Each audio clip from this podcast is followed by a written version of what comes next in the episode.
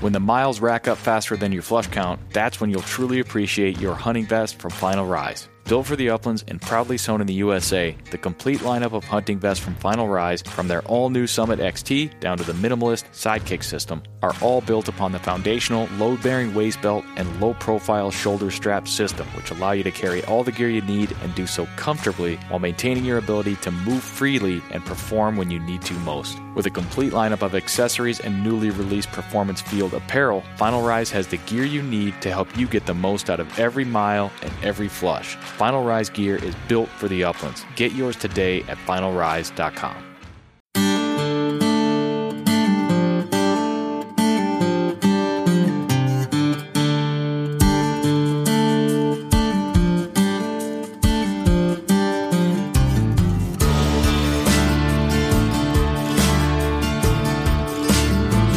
This episode of the Birdshot Podcast is presented by onX Hunt, Final Rise, and Upland Gun Company.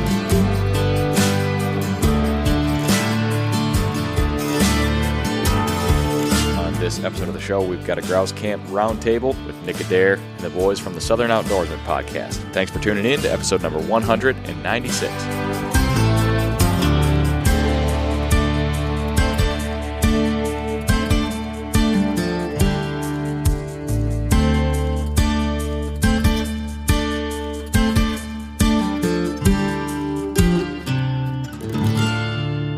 Welcome to another episode of the Birdshot Podcast. Thank you for tuning in, everybody. We got a great show for you today coming up with Nick Adair of the Gun Dog It Yourself podcast, and Andrew Maxwell and Jacob Myers from the Southern Outdoorsman podcast. The four of us spent a few days hunting grouse and woodcock out of my cabin in Wisconsin. We had a blast. You're going to hear all about it in just a moment. First, thank you as always to Patreon patrons of the Birdshot Podcast. Your continued support is greatly appreciated, and we are coming up shortly on another monthly giveaway. If you want to be eligible for those Patreon monthly giveaways, discounts for Upland Institute, Gumleaf USA, bonus content, and of course, we'll get you those can coolers and stickers as a little welcome gift. You can sign up at patreon.com forward slash birdshot. And on that note, I just wanted to read a quick email. I got this last week while I was at my cabin. I just responded to a person that sent it in, and I didn't officially get their permission to read the email on the show. So I'm going to read it, but I'm going to obscure a couple details just so it's kind of an anonymous email from the Birdshot Podcast inbox. But I want to thank the listener for sending it in, for his support as a new Patreon patron, and just wanted to share here on the podcast with all of you. It never gets old hearing stories and getting this kind of feedback from people that listen to, enjoy, and learn from the podcast. So thank you very much to the person that sent this in and to all those out there listening that have sent me emails and messages like this in the past. So, the listener writes in Nick, I just wanted to take a minute to share a picture with you and say thank you. I've been listening to your podcast for years and have learned so much from you and your guests. I got my own bird dog this spring, and last weekend we made our first trip to the upper Great Lakes to grouse hunt. I scouted with onX and Scout and Hunt and listened to your episode with Brady Martin while I was driving up there, and I was able to bag my first rough grouse over my puppy. I should have become a Patreon a long time ago, but I finally joined today. Thank you again, and keep up the great work on the podcast. So, congrats to that listener, him and his bird dog, first rough grouse, no small thing, and certainly worthy of celebration. Speaking of first rough grouse, you're going to hear about a couple of those on the podcast today as well. It's the best time of year, everybody. I love hearing from all of you. If I'm slow or delayed in my response, please don't be offended or afraid to remind me. It's a busy time of year for all of us, but I do absolutely love hearing from folks out there listening to the show and putting the information they get from the guests and the episodes to use out in the uplands. All right, I think I'm going to throw one last reminder for the Justin McGrail questions. I've got a bunch of them now, including a pile of them the last week. I think we've got enough for an episode. I will throw this out there. You can still send them in for now. They may or may not make the cut of the show. We'll see what we have time for, what we can get into. But if you want, send in your hunting season related bird dog questions for Justin McGrail to nick at birdshotpodcast.com. Hopefully, we'll get that episode scheduled soon. And I think that's all I got for you today. It's October 27th. And as I just emailed a listener about 10 minutes ago, this is the time of year where, when the weather is good, as I look out my window and see perfectly calm, overcast conditions, and I'm not in the woods, my brain is literally on fire thinking about when the next chance I'll have to get out there and get into the woods. Maybe this afternoon, we'll see. But I'm sure there's a bunch of you out there that feel the same way. So, as you're hearing this, I hope you are, again, on the way to bird camp or headed somewhere to follow a bird dog through a field or a piece of cover, or at least have a hunt planned in the near future. The next time you hear from me, we will have officially transitioned on the calendar to bare November days, if I might use that phrase. It's been a good hunting season so far. There's plenty more to come. And with that said, we're going to move into the episode today. I'm not going to set this up too much other than I spent a few days hunting with our guest today. We had a great time. It was the first ruffed grouse and woodcock hunt for Andrew and Jacob up from Alabama. Nick Adair, who you'll know from the Gun Dog It Yourself podcast and previous guest on the show, has been ruffed grouse hunting before, but he and I had actually never met in person, so it was really cool. We could all get together at the Wisconsin cabin for a few days. We actually had some tough conditions as far as temperatures go. It was pretty warm. We had a 72 degree day and then a 68 degree overcast, but very warm day. So that limited us a little bit, although I will say we were able to get in more hunting than I thought based on the forecast. So we had an awesome time. Grouse and woodcock hunting was good despite the conditions. Had some campfires. I forced all of the guests into perhaps maybe their first sauna and subsequent dip into the frigid waters of the lake. I wanted to make sure they got the full Northwoods experience, and I think as you'll hear on today's show, they absolutely did. It was an awesome time. I hope you enjoy this one, and definitely go check out the Southern Outdoorsman podcast if you're into deer and turkey hunting. And of course, you all know where to find Nick Adair and the Gun Dog It Yourself podcast. So, with that said, let's welcome into the conversation and on to the Birdshot podcast Nick Adair, Andrew Maxwell, and Jacob Myers.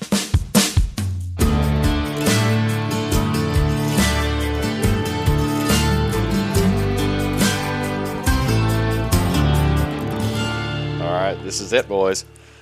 We are not beating around the bush because we are just a bunch of brush hunters. We're We just need- an old brush hunter. Harold, Chuck, and Boogie, insert right now. Yes, sir. Uh, we are Rolling Birdshot Podcast, and we are coming to you from Grouse Camp in Wisconsin. We got the wood stove rolling. What are your thoughts, Jacob? I love it. Listen, I'm really vibing out here. Not gonna in the South, you don't have anybody with wood stoves, so Or saunas, right? or sa- listen, or saunas, and that was an experience we might. Wait a not have- minute. Wait a minute. Sauna is a, a way that people say it, but we need to say sauna. I noticed that. I picked up on Sauna? that. Sauna. Sauna. Sauna. That's that's how the Finlanders say it. Oh, yeah. I don't know. Oh, okay. okay. I thought, Somebody Somebody, I might- thought he was making fun of the southern, you know, southern accent. That's what I was trying. That's like the vibe I was getting for a second. Somebody might correct me there, but I'm pretty sure it's sauna. And if if I were a Finlander, I would be insulted. But I, but I'm not, so we're good. You may proceed. You give Andrew a couple more Coors Light, he may start saying Sonia or whatever. It'll start all slurring together. Sonia. Sonia. Sonia, there you go. Like, yeah. Anyway, Isn't that Pepper's mom? No. No, no. Okay, anyways. Yeah. well, let's let's go around the table. Let's do intros. We got we just we just finished up a couple days of grouse hunting, grouse and woodcock hunting here at the cabin. You boys are out hunting for the first time, ruffed grouse. You've hunted woodcock last year. Well, maybe we'll get into that a little bit. But Andrew, tell us who you are, a little bit about yourself, and we'll get going. So, my name's Andrew Maxwell um, from the Southern Outdoorsman podcast. There you go. Um, I was fortunate enough to be invited up here by you. I really appreciate it, man. This has been an incredible week. It's been a Uh, blast. But new bird hunter, uh, people might have heard me on Gun Dog It Yourself. I've been on there a couple times. Uh, Nick Adair from Gun Dog It Yourself talked me into getting a Munsterlander, and now here we are in Wisconsin. Small Uh, Munsterlander. Small right? Munsterlander, and uh, this is our this is my first like legitimate upland trip where I, I went to a place to upland hunt. Okay. You know, we've done it in Alabama, uh, but this is the first time I've ever traveled to go do it, and went to a place that has like a lot of birds. Yeah. like it's been really good these last couple days. So first time gun dog owner, first time upland guy, like really into the upland. Besides you know rabbits and stuff in Alabama. Yeah. Uh, so yeah, thrilled to be here. Having a, having a Happy great to time. have you. Happy having have a you. great time. Yes. Jacob. Yeah, uh, Jacob Myers from the Southern Outdoorsman podcast. Again, first time gun dog owner. Uh, again, got my dog, uh, GSP, because of Nick Adair. Um, GSP. uh, um, you know, we I don't need to go down the rabbit hole. This is for simple. We're GSP. There ain't no GSP. If if we're talking to Larson's audience, this is GSP. Um, let's, keep, let's keep it simple here. Um, but anyways, uh, again, first time dog owner. Got a pup now. She's just now a year old, just over a year old. Um, this is our first again rough grouse hunting experience. Um, just got back from Montana a couple weeks ago, uh, it, which was an unbelievable experience. Um, but this has been a very, very interesting hunting style, which we're going to get way more. I don't know. We'll, we'll figure out how you want to navigate Yeah, this yeah. conversation. But it's been very exciting. It went from like kind of lackluster, didn't really know what to get into. I'm like, we just left Montana, tons of birds. Okay, like not to hype up Montana right now, but crazy birds. and then we come up here, and I'm like, I brought like a couple boxes of shells. I'm like, oh, you know, we might shoot eight, nine times. Who knows? And like, and that was not the case. So it's been uh, it's been unbelievable. But yeah, uh, super glad to be here. So I appreciate Yeah. it, Larson. Yeah, absolutely. Nick, you've been on the show before? Yeah, Nick Adair with the Gun Dog It Yourself podcast. Apparently, I'm I'm the one that's responsible for getting these uh these fellers in the Yep. in the upland space. Doing but your uh, part for hunter recruitment. yeah, but uh, yeah, you know, Larson uh, gave us the invitation to come up, and, and we took it. You know, it was, a, it was nice meeting you in person. Finally, you know, Yeah. we, we've gone back and forth. We do the bonus episode, but it was nice. Uh, Getting to meet in person and also get to see each other's dogs run and, and share some time in the woods. It's been a blast, and you know appreciate you having us. Yeah. Well, I that it's been awesome having you guys here. I'm glad you could make it. Long long trip for you guys, but I'm glad uh, after a couple days in the woods, you guys are riding high and feeling like it was a it was a worthwhile trip. Yeah, it went from like again. I came up here. Nick, uh, I, so we got two Nicks here. So I'm going to go by last Yeah. name. Adair uh, has told me about rough, past rough grass squares. He's like, be prepared. Like you, we're going to flush some. Like you're, we're counting flushes, not birds killed.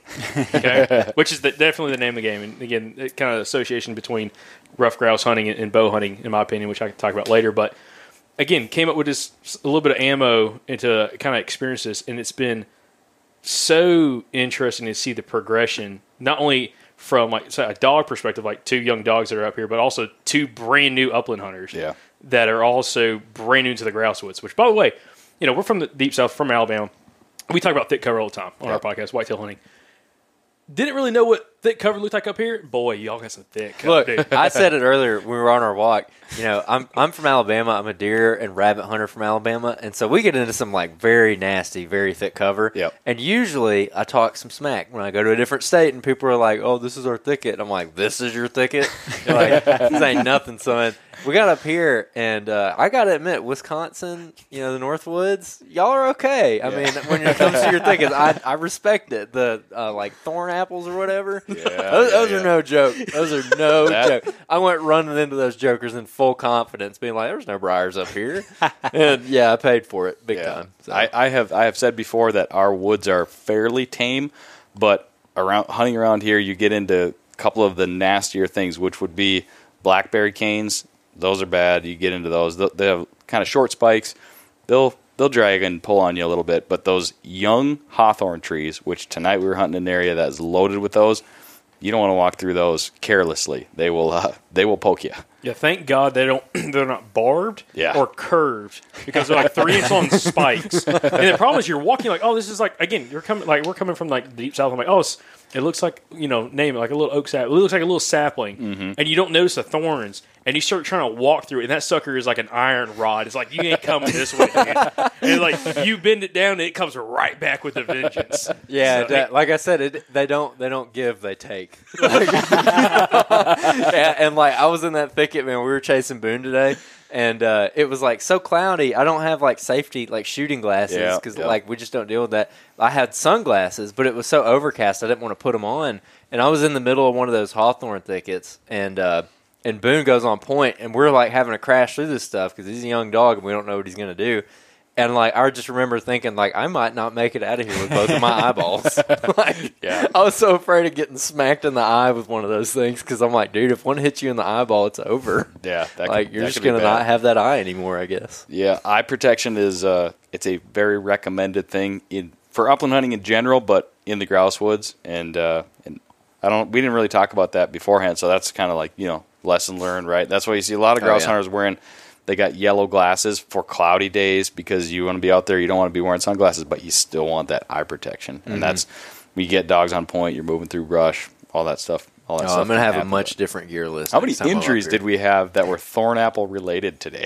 Jacob, Jacob, you Oh. had blood in your mustache. Yeah, I, I took, I, took, I, t- I took one ab- above the mustache uh, in, in my face. That was so. It's a funny story. So we, we had just saw we just I think Pepper had just bumped a grouse, and I was like going into this area. Yeah, right on the edge of that yeah, cut. right on the Yeah. edge of that cut, hawthorn thicket, this nasty hellhole.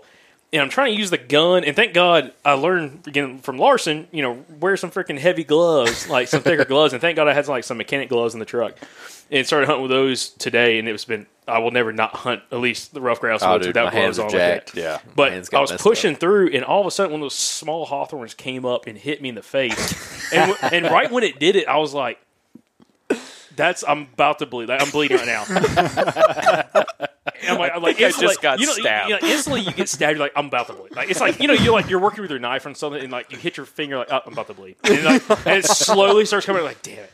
So that's exactly what happened. Except I took a couple more steps further, and I'm just waiting for the blood to happen. And I'm like, I went to reach up to see if there's blood, and all I do, I feel me pushing the thorn deeper into my face oh. because it was still there with part of the branch. There was a four inch section of, br- of, of the branch in my like next to my face, and I could see it in my peripheral when I started looking down, and the thorn was still inside of me. So then I go to pull it out, and there's resistance. Which is never a good thing. Okay. You're like, oh, this is, this is gonna hurt. And I'm like, it's not barbed, so that's another problem. It's like there's resistance and it's not barbed, so it's in there good ways. And I pop it out finally, and then I just felt like I was like, I just a warm feeling come over my face as I started walking, and I'm like licking blood off my upper lip, and that's about it. Well, I will give you credit because I I didn't know that happened. You weren't screaming. You know, you weren't screaming. You weren't crying out, and it was like maybe like a. It was like maybe 30 minutes later. You were like, "That blood in my mustache." I'm like, "Yeah, a little bit." Yeah, that's you wi- I was wiping all of my arms and freaking my hands and everything. My back of my gloves all covered in it. It looks like dirt. That's not dirt. That's blood. But but no, I mean, it's kind of like we joke about all the time whitetail hunting. But like, if you're not bleeding, it's not thick enough. Clearly, that's pretty representative. yeah, You know, that's it, tra- it transfers. It transfers to, It to at travels least well. some Well, of this rough grouse. And sometimes it, you Yeah. don't even have to be bleeding. Like uh, on my walk with Andrew tonight, Oh, I'm just one to the walking. I wasn't paying. You know, I was 30, 40 yards away from him, and I just hear this little girl scream. Oh. I thought you were going to talk about yours. Yeah, yeah. I took I took one right to the manhood. One of those hawthorns. like, and I- it, it it wasn't great. I mean, it hurt. I stood there for a minute, and I was like, I'm just going to gather myself. And then Boone went on point. I just had to push through it, man. I was like, all right, let's go. that is, uh, yeah, that that's one of those. You you tap it with the boot, and it Oh, it. slingshots one way, and it comes right back. Oh yeah, it comes back with a vengeance, like you said earlier. I'm, I'm, I'm hoping you probably checked to make sure everything's okay. Yeah, everything is in place, so we're good. That's good. we all came out of there alive, Yeah. and uh, yeah, we had some birds down. But I want to know.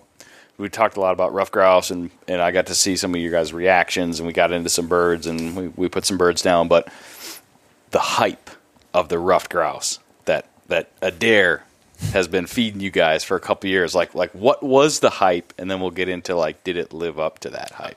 Ah, the the hype would be like I'm talking about. I'm all excited about going to shoot some quail Yeah. in like South Alabama, and Nick's like, "Man, quail ain't nothing." it's like you need to go get on some grouse and talk about the the North Woods and like how the grouse is like the king of the game birds or Yeah, whatever. yeah. I mean, I've heard it for a long time, but I didn't really know what to expect about it. Um, and I was just excited for anything. I was, we were talking on the way up here. I was like, dude, woodcock. I, I literally don't care what it is, if it's a grouse or a woodcock. And after two days of doing this, now I kind of care. Like, like I really want it to be a grouse. You know, like the woodcock. uh, Like I limited on woodcock today, and you know I was like, heck yeah. You know when I shot him, when I shot the grouse, I like freak out. You know, The, it's just- the excitement level was peaked. it's there, they're freaking huge. Yeah. I mean, especially coming from again where we're from. The most of the time, the birds I'm shooting are mourning doves. Like Yeah. that's our bird hunting down there that we've always done. And so you take that versus a grouse, you know, and it's just like this freaking chicken just like blows up out of like nothing in front of you, Yep. and you're shooting at it through the timber. Like it's just it's crazy. So uh, I don't that those are kind of my No, no, the hype's been like, you know, I talked to Nick or Adair a whole bunch, and we just got back from Montana and like hunted out there, you know, sharp tail, sage grouse, huns, it, it, great time. And he's like, and again, there's still just like all this talk about rough grouse. Like, it's, it's rough grouse or bus. Everything else is just a bonus. Okay, it's either rough grouse or bus. And like again, he's crazy enough to go try to you know hunt you know rough grouse in Tennessee, which Yeah, you know yeah. there's a season for them, but there's not many of them. So you know you're you're pretty much chasing the, the southern unicorn. Yeah. Um, and I never really understood why. Again, after a couple days, I I totally get it. Yeah. I get I came into this hunt thinking like, oh, this is kind of a cool experience, but again, I was kind of like trying to thinking like, how does this compare to like Montana? Yeah. And it, it's totally different style Different, hunting. yeah. Completely different dog work, everything. But after like seeing it and like and also like how much failure has to happen or happens before you may have some success. Yeah. That's what makes it freaking legit. Yeah. And like addictive. Like, cause again, I came in, I told Angel on the way up, I'm like, okay, this this might be kind of cool. And I was joking, but let's go- or not. Well, I wasn't joking, but y'all were joking to me. I'm like, let's go, you know, kill some pheasants like before we get up here. Yeah. And, Yeah. and go hunt like kind of a little bit before southern part of the state. Now I'm like, I don't care about that right now. Like that's that's that's Yeah. cool little ditch parrot or whatever. Yeah. Uh, Well, some of it, it kind of brings out like the like for me at least, it kind of brings out like that little kid who's just like bumbling around in the woods getting after stuff. Yeah. In the same way that like a swamp rabbit does in Alabama, uh, where you're just like running around in the thicket, crawling around, you know, ducking under stuff, Yep. active all day, and then you you like get that critter, but.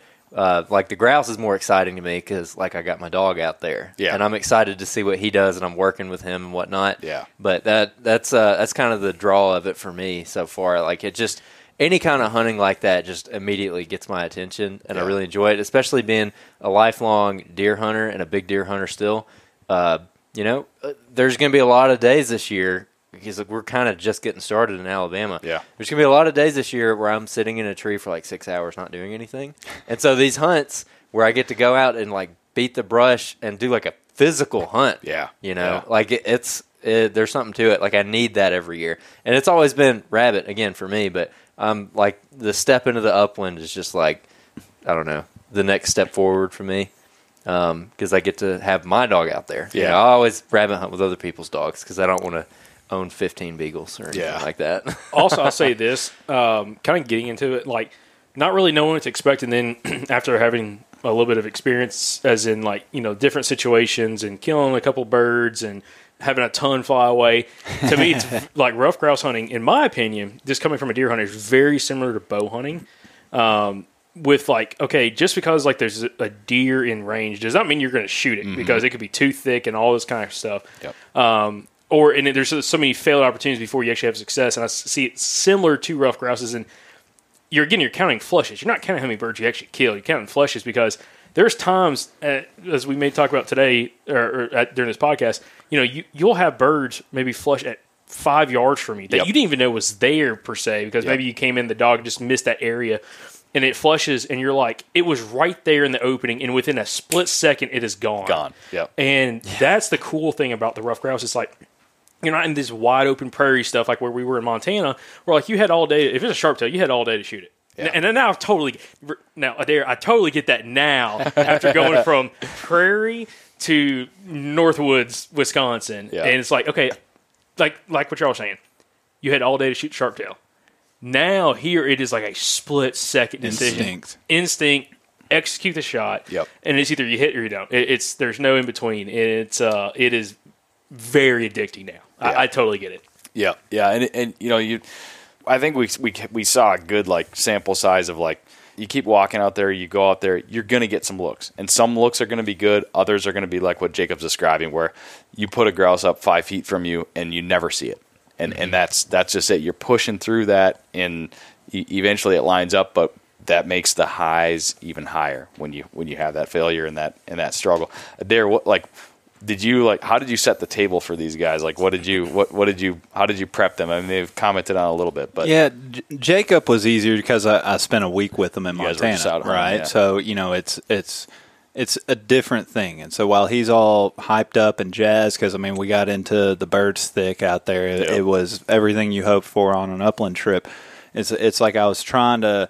Like he said, I was trying to temper his expectations coming into this because we knew we were coming here a few weeks later. Right. I'm like, look, it, rough grouse hunting is different in general, and then not every upland hunting trip, even out west, is what we had in Montana. so it's it's right. it's like you want to keep them excited. You don't want to you don't want to push their enthusiasm down, but it's just like let's temper that expectation a little bit. And uh, and I'm telling Jacob, I'm like, rough grouse. It, it- you know, people either love it or it's not for them Yeah. because it's like you have to embrace the challenge almost Yep. and uh, and appreciate it for what it really is. And some people, you know, it's just like they get into the upland space and they want to go in the prairie and they want to shoot and shoot and shoot and it's a blast. It's it's so much fun. This kind of like what Jacob's saying. It's like there's strategy to it. You know, you're playing against the bird. You add the dog into it. That's a whole other element. Yep. And and that's kind of how I was explaining it to Jacob, and that got him all fired up. That and he's just like, okay, you know, I, I can see that. Andrew wasn't hard to get fired up over rough grouse. It was just getting an opportunity to get him on rough grouse. The Yeah. second that he found out that there was a fan on a rough grouse, kind of like a turkey, he was on board for it. He was like, like, "Oh, yeah, there's a right." fan. I'm on board. Let's go." Yeah, pretty much. Uh, they that's like seeing pictures. I'm like, oh, they're like little turkeys, man, because everyone fans them out. And like, as a turkey hunter, that was like hilarious to me. Like, we would have like this little bitty bird, and they're like fanning it out. so uh, yeah, I was I was excited to come up here and, and get my fan, dude. Yeah. And I have like five of them now. so that I'm taking home. So I'm excited about that too. Yeah, yeah. You you've had you've had quite a run for for your first rough grouse hunt occurring on Saturday, and now it's Monday today. But Dude, I, I, I like I didn't really know what to expect. Like Yeah. uh, Adair tempered my expectations for sure because he's like, "Hey man, we might get up here, and you know it's like feast or famine. Yep. You know whatever. Like you know don't expect to like limit every day or anything like that, which I haven't. Yep. But you know day one we got up here and. I didn't realize that this is literally 19 hours from my house because I like in my in my head I went I live in Birmingham and uh, I went to Madison, Wisconsin to get Boone uh, a year ago. Okay. Madison's like 11 ish, 12 hours from uh, from Birmingham, Alabama. So I was like, oh yeah, I'll go to Wisconsin. It's like 12 hours. yeah, And, it's like, no, we are like way a little up bit further. yeah, way north Wisconsin, and it's 19. And I figured that out like uh, seven days before we left. I was like, all right, let's uh, let's figure this out. Like, let's uh, make some plans for this. Um, so yeah, long drive up here, but uh, definitely worth it. We we got up to like somewhere in middle Wisconsin, Yeah. and we weren't going to make it up in time to hunt with you guys that morning. Yep. But we were like, "L- let's just go somewhere. And so I, I picked his brain, uh, Adair's brain, and I, I was texting him all week, and I was like, hey, what about this spot? Hey, what about this spot? And I was, like, I was bothering him. He's like, just call me. I'm like, I don't have time to call you right now. just tell me, is, if does this look good? And uh, finally, there was a place that I'm like, okay, this looks like it makes sense. It's a cut. Yep. Uh, onX says it's like aspen in there. Okay. Uh, Google Earth going back through, I'm like, okay, it was cut in like 2013 or something. Um, I'm assuming the growth rate up here is going to be slower than it is in Alabama, so like maybe it'll be good. And uh, that's where we ended up going.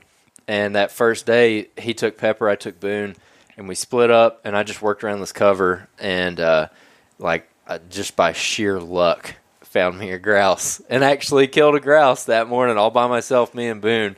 And Boone actually pointed it. It was a flash point, but it was a point. Yep. And uh, that that started my trip. And when that happened, I was like, "This is a success, I, dude." I freaked out. I got a video on my phone that I, I don't know if I want to show anybody. Like me getting the grouse from Boone, I freaked out. What what kind of what did the cover look like in front of you where those birds got up? So uh, it was there was like a mix. There was two or three fresh cuts in there, Yep. and then uh, kind of in the middle of these fresh cuts, there was uh, I guess it was an aspen stand. Yep. But looking back on it, I was telling you earlier, it was pretty grassy under there, Yep. and it doesn't look like where we got into like a bunch of grouse later on.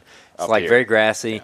We worked the edge. There was uh, mature timber um, that met that, and so I'm I kind of pushed through the middle of it because I have to go right through it to get to that edge, and I'm like, well, we were talking about edges being good. Yep. So I pushed through there, and uh, that mature timber kind of met those aspens, and I mean, it looked good, but it was like really grassy still, and I didn't know. You had nothing to compare it to. I had nothing to compare it to, so I'm like, okay, all this looks good. So we're kind of working through there, and then we got to a place where those that aspen stand got a lot more dense, and there was like logs and stuff all over the ground. I was like, okay, this looks like it because I know about like drumming logs and stuff. Yep. And I'm like, okay, well, this looks like more like grousey, and uh, I could see on the map where the there was two different cuts, like on onX, that have like the the cuts, you know, where it's like yeah, grouse area. Wisconsin they've got grouse areas labeled, which are young aspen cuts. Exactly. And I saw where there was two different ones that met, and I'm like, well, I'm going to work the edge where those two different cuts meet. Yep. And I got there, and one of those cuts was like just cut. It was fresh. Okay. You know, logs on the ground, nothing there. And so you had the mature timber and the fresh cut, and then those really thick aspens all met with each other. Yep. So you And- got you got three different age classes. yeah, right there. exactly. It was Yep. like X marks the spot. And as soon as we got, which I was working to that spot, and as soon as we got there, I flushed a grouse and I heard it. I didn't see it. And then I was like, well, I'm just going to bring Boone over there and hopefully he'll get a nose full of where it was. Yep. And he ran out and pointed, and I took three more steps, and another one got up and I shot it. And that was my first grouse ever. you didn't know you hit that bird, right? and I didn't know I hit the bird. I was just shooting to get him fired up. Yeah. he loves gunfire. You know, like he he gets fired up when he hears gunshots. Yep. And uh, so I was like, you know, I was like, oh, hunt him up, whatever, search. I didn't say fetch or anything like that because I didn't think that I hit the thing. And then, you know, a minute later, I hear uh, like wing beats and I hear Boone jump on something, and I was like, no way. and I run over there and he's got the grouse, and yeah, I freaked out a little bit, dude. first ruffed grouse hunt, first bird dog. You've never done this before. You used some information from a Adair and you kind of knew what you were looking for, but again, nothing to compare it to. So no confidence. Went in, flushed a grouse, killed a grouse, man. I mean, Yeah. congrats, dude. Thank you. It felt good. That's awesome. And I, and I was talking to my breeder, uh, the, the guy who I got Boone from, and I told him I was like, "Hey, we're going to be around so and so. We're going to hit this on the way up, just so we can, you know, make the most of Saturday morning." Yep. And he was like, "It's not really a grouse area, but good luck." I was like, "Okay." Yeah. And so, just the fact that we found a grouse there, I was like, Yeah. "Yeah." And like I said, from that point, I was like, "If I don't see another grouse this trip, like, I'm going to be very happy with how that turned out." You're set. Yeah, definitely. So uh, that was a that was a good way to kick it off, but it got even better. Yeah, yeah, Yeah. yeah. Where yeah, where you guys were, that's that's not a place that that many people would go as like a destination grouse hunt. But again, you were you were there based on travel and logistics, and yeah, you you called us up. Nick and I were just finishing up our hunt, and we heard you got into birds. We were like, heck yeah! I mean, that's Yeah. that's it right there. So you got a taste for it, Jacob. You didn't see any birds that morning. No, it, it went from uh, which uh, well, it, it went from like oh we're grouse hunting to now I'm scouting for whitetails because I found I found some of the most impressive deer sign I've ever seen. So, anyways, uh, I got very distracted on, on that trip, even though we are trying to find birds. But Yeah, um, the cover again coming up, and like the thing is, like you watch YouTube videos on like grouse hunting, and it's like so many videos they look so different. It's hard to get like an idea like landscape wise. Yeah. like you're just seeing like a, maybe some GoPro footage of like this one spot. I'm like, okay, I understand that, but like what else is around there? Like, why would there be a grouse in this mm-hmm. one spot that they're flushing at? And you get out in this stuff and you're like, okay, this all looks thick, but like, what's like, what's the right kind of thickness? What and the edges? And I'm like, okay, I knew about edges and stuff, and and also didn't help that the area we went we went to. I didn't save it on offline maps. I had no cell signal. oh yeah, So uh, I pretty much just had the track on and uh, was like, we're just going to do a, a loop until we get back to the truck and just kind of walk the edge of some of these cuts. Um, and looking back at it, some of the stuff I walked wasn't terrible. I mean, it was kind of like uh, kind of regenerated oaks and everything. And it had like some undercover or understory. It wasn't grass. It, it was high stem density. Yep. But uh, also, Pepper just wasn't ranging a whole bunch. She was maybe going 35 yards, maybe. Yeah. Uh, majority of it. Uh, but just did it. she she'd been in some thick cover woodcock hunting, but she had never been in ruffed grouse this kind of cover. She did. We so we took her on a uh, wood. Uh, I would say it was a woodcock hunt. It was a woodcock hunt last year with, with Adair Yeah. in Alabama, but she was probably like four months old, Oh, she five was- months old. she was Yeah, she was half a year old. yeah, she yeah. she was a little, you know, like twenty pound puppy, and she did. it was an exposure walk ultimately. Yeah. Yeah. Anyway, but uh, so this is like kind of her first time getting back up there. And again, we go from like being in the prairie, like three, two weeks ago, three weeks ago. Oh, wide open spaces. Yeah. Like literally, you don't even like. You didn't even need a GPS collar because you can see the dog Yeah. pretty much at all times, even if it's a half a mile away from you. Um, to then go into stuff that's like super dense cover. Um, but anyways, yeah, just it wasn't productive for me per se. Uh, but again, I'd, I'd found some. I might would come back up here for a deer hunt too. I'm not gonna lie. I did a little deer, little deer, Dude. you know, Yeah. r- ruffed grouse. What I found today, I, I might. Uh, like, it was some good looking stuff. Like, it, it, it tempted me But- for a deer hunt. For But real. when we got back, the interesting. So I heard gunshots. I'm like, no freaking way, because it was right where Angie went. Because like I did this huge circle. It was like a two mile circle. Day- are you talking about day one? Yeah, day one. Yeah, and yeah. I, I heard a couple gunshots. I'm like, no freaking way. and freaking, we did. We get back. I, I get we get back to me and Pepper get back to the truck, and right when we're getting back to the truck, Andrew's like coming back down the trail, and he's coming up, and he's kind of he's like he's like he's like not. I got some pep in my step. Yeah. He's kind of he's kind of got a little pep in his step, but he really didn't. I was like, I felt like I, play it I- cool. I'm seeing from like he's like 80 yards away. He's away. the I'm like, upland lurch, man. I- he, he can't show emotion. He's- Hey, he's this ties in, dude. If people listen to our Georgia breakdown, where I shot a buck in Georgia, and I texted everyone, and they gave me crap because in the group message I said shot a buck. And No didn't, like exclamation punctuate point. or anything, and everyone's like, "Do you even like get excited?" I'm like, Yeah. "Yeah." Anyways, I'm sorry. But so like he's walking up and like I can't. I'm trying to read his body language. So I'm like, you shot. So I'm like, I didn't want to ask him to get a little closer, and he's just like messing with Boone. They come up. And I'm like, uh, I asked something like, you know, what, did you shoot something or what? And like, he, then he just starts smiling. And he's like, yeah. and he pulls it out. I'm like, holy crap, dude. oh yeah, he, he's like, "Did you shoot?" And I said, in the flesh, uh, ruffed uh, grouse. I said, "Blank, yes, I did." Oh man, but yeah, that, that was that was a super cool experience. And again, like we come to realize, it wasn't even an area that like most people even would think about for going for grouse Right, hunting. right. Um, so that was that was pretty interesting. But again, that, that whole transition, like that, kind of got me fired up to like the point, like okay, Andrew's had some success, cool, and like it really like this trip, I felt like. It was a big part, especially for like Andrew coming up, because Boone hasn't been on wild birds, like really, other than like yeah, that- he, he was on like two woodcock last year that Lucy pointed. You know, and we walked him into the woodcock. Uh, but that, other than that, it's been nothing but pen raised training birds. Yeah. And it's like I was this thing with the mindset like we need to try to hunt Boone as much as possible. Get up here and like that was an awesome experience. 'cause I'm like you killed one. He totally kind of understood a little bit what was kind of going on. Got to retrieve the whole nine yards. It Yep. was awesome. Yep. And I'm like that. I felt like that was an awesome like day one travel up here to kind of play into you know potentially what would happen over the next few days. Yeah. So Yeah, Yeah. definitely. And then we went on a walk that evening with Rose, and she's Yes. awesome. she's so awesome, man. She was so fun to hunt behind, and uh, flew a bunch of birds. That and when we got up here and did that, uh, we saw what two grouse and five woodcock. Yep. On Yep. just a quick walk, Yeah, I was, was like, about "Oh an hour, yeah!" hour walk. Yep. I was like, "Oh yeah, we're in the honey hole, man." Like it, I could immediately tell it was like better up here. Yeah. And then y'all did a walk earlier, and tell me what you saw. I was like, okay, so it, like it sounds like there's a decent number of birds up here. Yeah. You know, like a lot of bird because I know y'all have off years. Yeah. With, with your birds and everything, but that I got really excited first night. I was like, okay, let's see what's what's going on tomorrow. I was pumped. Yeah. Yeah, ge- yeah. Generally speaking, this this is. I mean, it's October twenty fourth today, so I've I've had plenty of time in the woods, and we've been out for a few days, and yeah, it's it's a good good bird year for sure. Like we've we've had tougher tougher hunts than what we've experienced over the past few days. It was nice, like this, like we kind of we pretty much hunted spots that I knew I knew where where we were getting into, but we've found grouse and woodcock everywhere we went. Which again, for you guys being new to it, having young dogs, it's been really really positive in that regard. Jacob, let's I want to let's just we'll fast forward to kind of this morning because I want to hear the story of like yesterday we killed a grouse where you and I shot at exactly the same time, and the bird came down, mm. and Pepper made a an awesome. The bird dropped out of the sky like a stone, so I'm thinking it's down, and lo and behold, we go over there, and it's not there.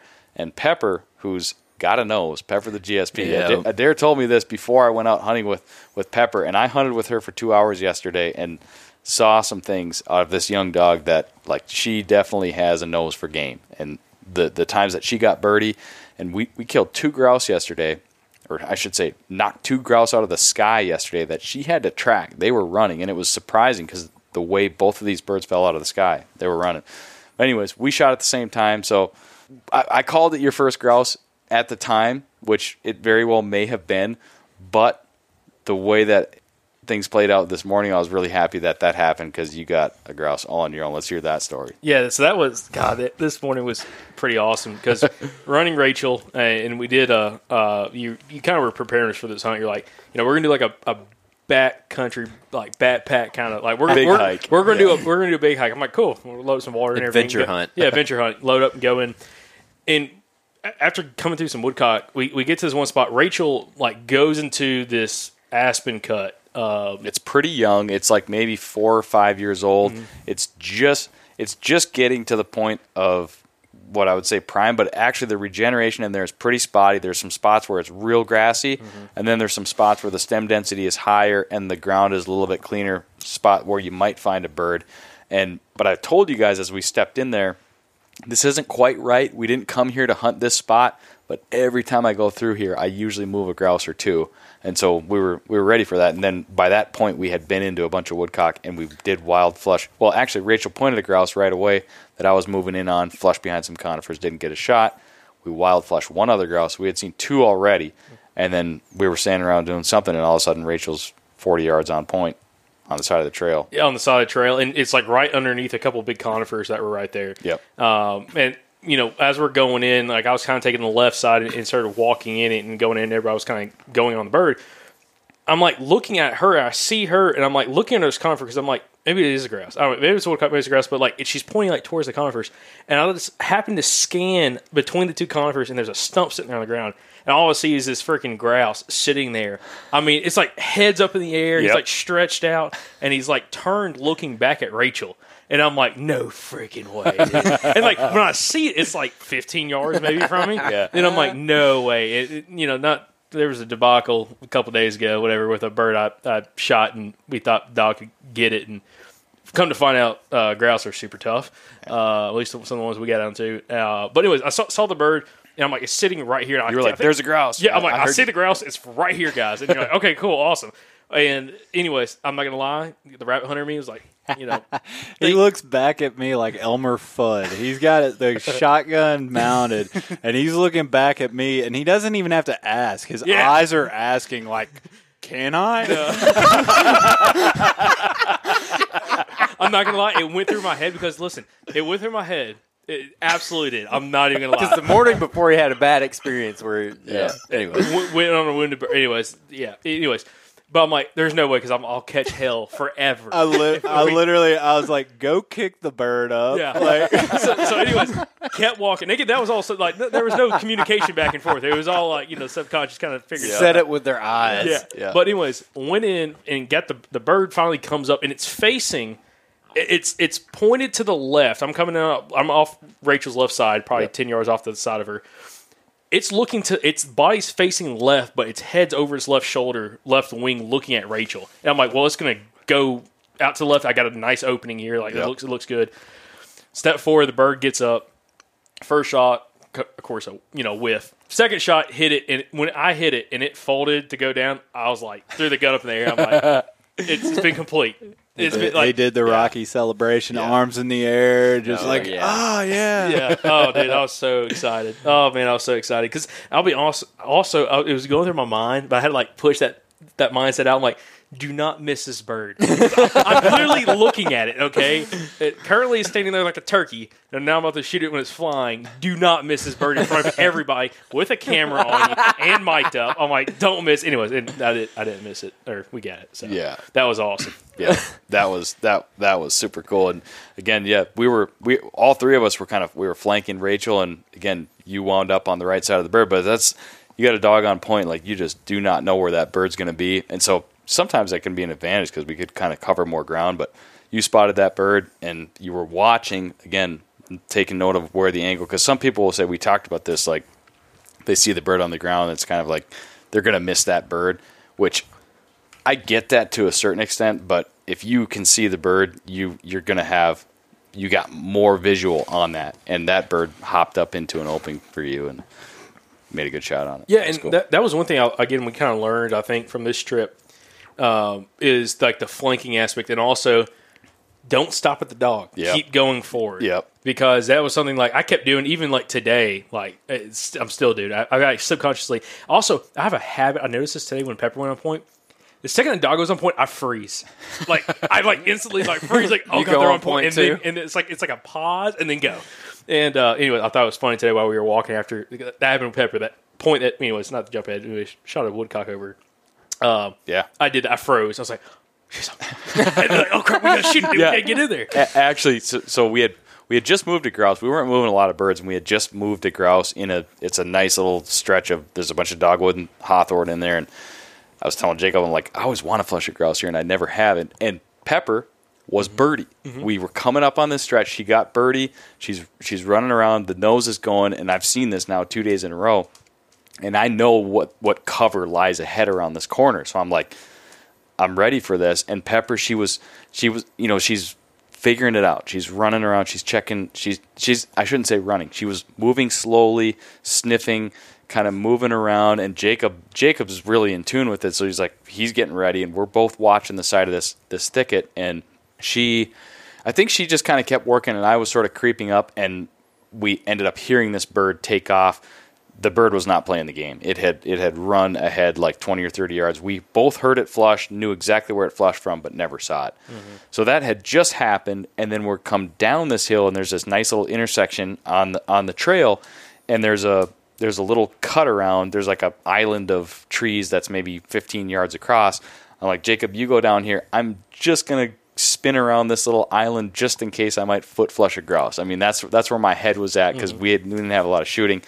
And I walk down there and I and I turn I turn around the corner and I see Pepper locked up on point looking right at me.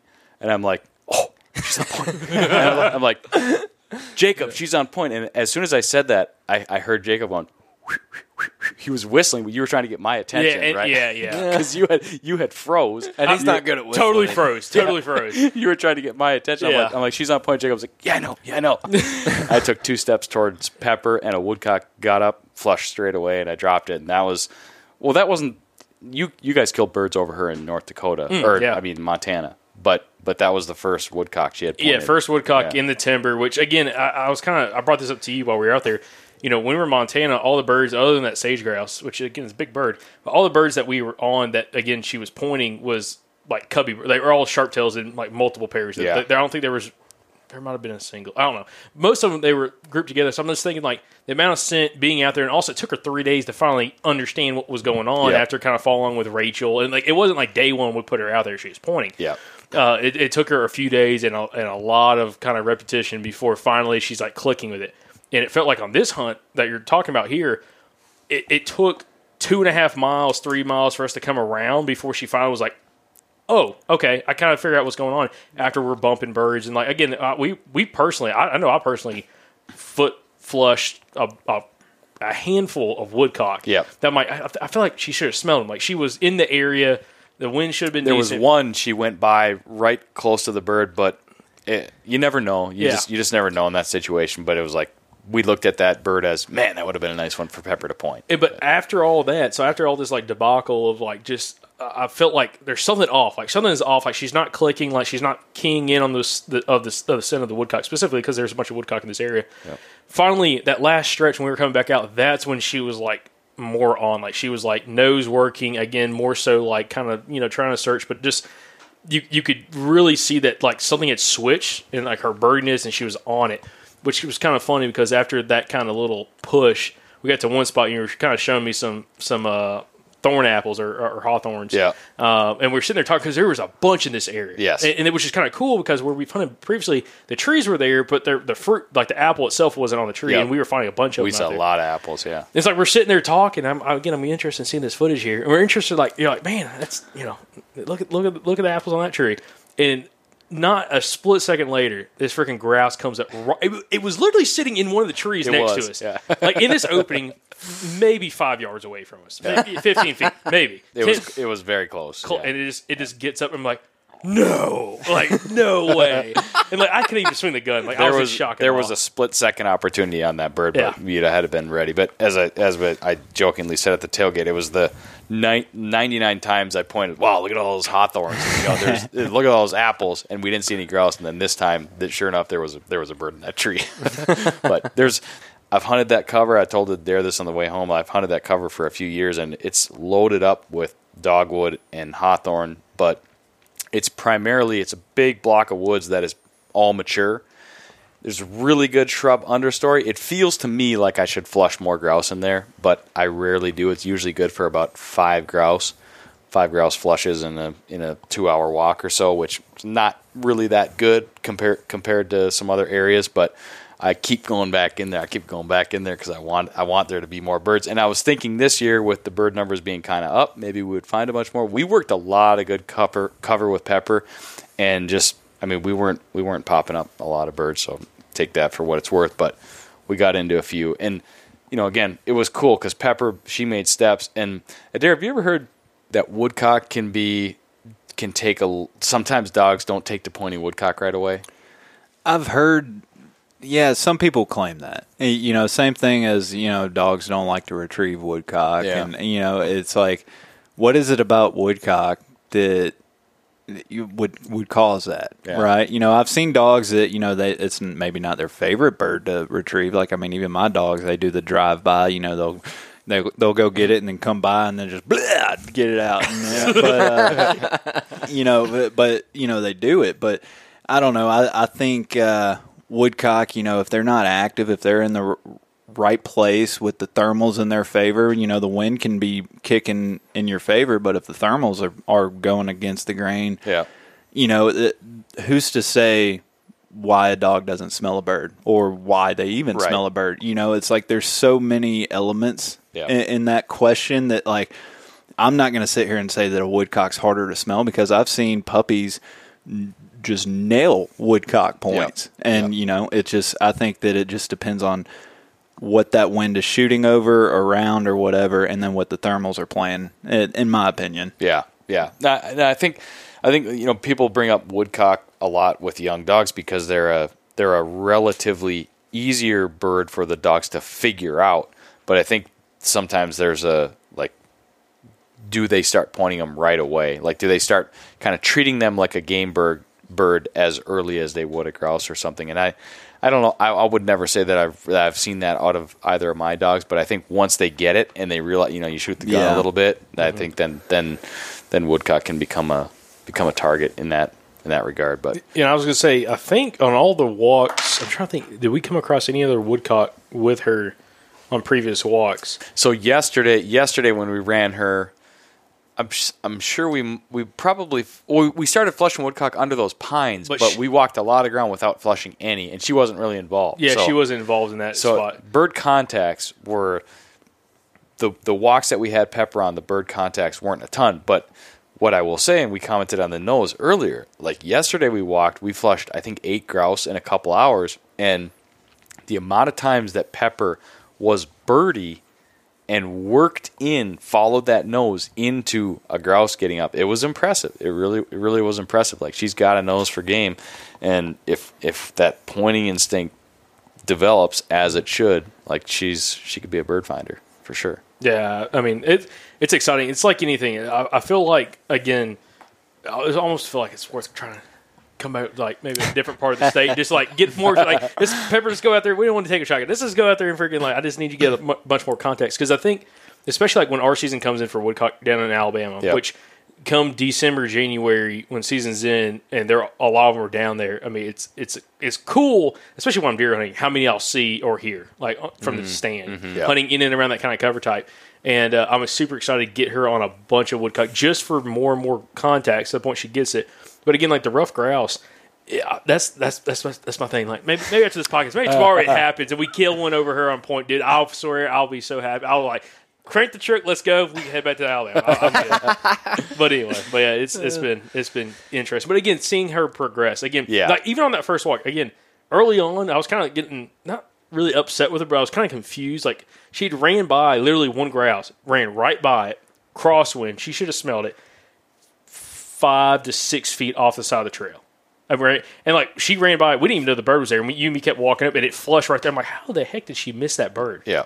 and I'm like, I was like, what, what's going on? And it, you know, after like all this stuff, and finally it's circling around again a couple miles later, and then it started kind of clicking a little bit more on that on that walk specifically. I'm like, you know, I just, this is going to take just more and more time in Yeah. that cover type, in that kind of you know environment, in order to kind of you know get her to kind of feel a bit more confident with it. But Yeah. Gearing up for your next hunt? Check out Ugly Dog Hunting Company for all your dog supply needs. Ugly Dog Hunting carries a full line of products for your bird dog and even some for you. Whether you're looking for dog collars, GPS tracking devices, kennels, beds, leads, training equipment, or first aid supplies, Ugly Dog Hunting carries it and a whole lot more. New owner of the company and friend of the Birdshot podcast, Mike Nadusky, loves to remind me that while I do hunt with pretty dogs, every dog can be an ugly dog. Check out the entire selection of gear for you and your bird dog at uglydoghunting.com. For many upland hunters, along with their passion for dogs, birds, and the places we chase them, comes a passion for shotguns. Upland Gun Company specializes in customizing shotguns for the upland bird hunter, imported from Italy and shipped direct to an FFL near you. Select from one of their side by side or over under shotgun platforms and customize the fit, function, and aesthetics to your liking. Design and build your next upland hunting shotgun with Upland Gun Company today. Visit uplandguncompany.com. Well, we're talking about dog development. Boone tonight. Dude. The the walk that Boone had tonight was. I, I came out and I told Larson like that. That was one of the walk. Like I didn't shoot any grouse. I shot a couple woodcock for him, but I mm-hmm. I didn't have any shot windows on any of the grouse that we flew tonight. But we started with one dog, and then two hours later came out of the woods with a completely different dog. man. Like, not to jump ahead, but I'm not going to say it's my favorite moment of the trip because I, sh- I ended up shooting and grouse over Boone. But, dude, like, top tier moment was when it, when Boone comes back. He's had range issues. When Boone comes back, Adair, you were telling me today on this walk, if he comes back to me and he's hanging out around us, get him at heel. Like my send off is I heel him, and then I whoa him, and I walk like five yards, and I say, "Let's hunt," and he goes. And so every time he comes back, I just do that again. And so I, I did it like 30 times early in this hunt because he kept coming back because he got range issues. Yep. Well, towards the end of the hunt, he was hunting really, really well. And I hadn't had to do it in, in an hour or so. Hour fifteen. I mean, it was a while. It was a long time. He was it hunting took on a his while own. Just start, get he there. started hunting. He had Yeah. stuck some points by this point. Um, again, jumping ahead, he he'd stuck several points. Shot a grouse over him. He shot two woodcock, and this is towards the end of legal light. We're kind of wrapping up, Yeah. and he comes over and and I line him up and I whoa him and I walk up the trail like five yards and turn around and he's looking at me. And I'm getting ready to say Brady Hunt, and like the wind kind of picks up from the side, and he goes from looking at me, and he just like slowly turns and looks to his right into the woods. and then I'm like, You ready? And then he kind of side eyes me. And then I'm like, Hunt! And he runs into the side of the woods over there. And then I think he did like a flash point, and there was a grouse right there. Yeah. And that was like, like you were saying, It was a roosted bird. It was up in the tree. Oh, So- really? Yeah. So he smelled it on the trail, and then he goes in there and, and he's working really methodical and really well, and, and he he flashes a point to uh, to the extent that both of us pop like, okay, here it comes. And I, you know, ready, I get go ready. get on the other side of him, and then he continues on. I'm like, well, maybe not. And then when he gets about 10 yards on the other side of that conifer tree, it flushes out the side. And and uh, Andrew got a couple good looks at it, you know, threw a couple, couple what fours at it, and it, you know just didn't just didn't connect. But uh, you know, it, it it was just really neat because we got to see him methodically. And I mean, one the one grouse that he shot, I believe it was the one that you actually shot that he Yeah. pointed. He worked that track for a long way. And I Yep. mean, you're talking about a dog that I mean, you you want to, you know, sorry, but like people talk about bootlickers. he's a bootlicker, man. he, he, he was a bootlicker, and I mean, it was it was just getting him out of this is not an option. You're not staying by my side. And I Mm-hmm. told you, I was like, you're gonna do this a, a lot, but Yeah. you have to be consistent with Yeah. it. Do it the same exact way. Oh, yeah. Don't let them just hang around your feet. If he comes back in, splash some water in his face and send him. The, the only reason he should be coming back to you is for Yeah. water. Yeah. And and you did that, and I, and you saw it throughout that hunt. That first, you know, thirty times. That first, you know, half hour. Yeah. Uh, you saw he was he was coming in, and then he would break off and go on his own. It, it was like it, Didn't it have was to just, say anything. It was a habit, and then he would get there and mentally be like, "Oh, I'm not supposed to be here," and he would go on. Yeah, because at first he would drink some water, and it's like, no, if you come back, you're getting water, son. and it's like he would come back, and at first he'd be like, okay, some water, and then there'd be other times where he turns his face away, and I like bring the thing around, and I just squirt him right up the nose. I'm like, if you're coming back, you're getting water, and so I don't know, maybe that was part of it. waterboarding him. waterboarding him, dude. Uh, You could tell it like aggravated him because I'd be like, "You want some water?" and he'd like turn away, like being all sassy about it. Well, and I mean, it, a lot of people would probably turn their nose up at, at that process because it was it took a lot of reps, and you oh, Yeah. know, it, and it takes patience. And you and it's aggravating, man. It is aggravating. How many people are going to do do something thirty times? I mean, Well, like, it's like and and this has been like an ongoing issue, and I've been freaking worried about it all summer because last year, like late in the season, we had this issue where he just like would not leave me. It's like he was basically walking at heel. Well, it's like he was just there to like fetch whatever Yeah. I end up shooting because he'll fetch good. Uh, and so like all summer was worried about it. We got here, the first hunt ranged great. I was like, heck yeah. Second hunt, right back to bootlicker boone, man. Like right next to us.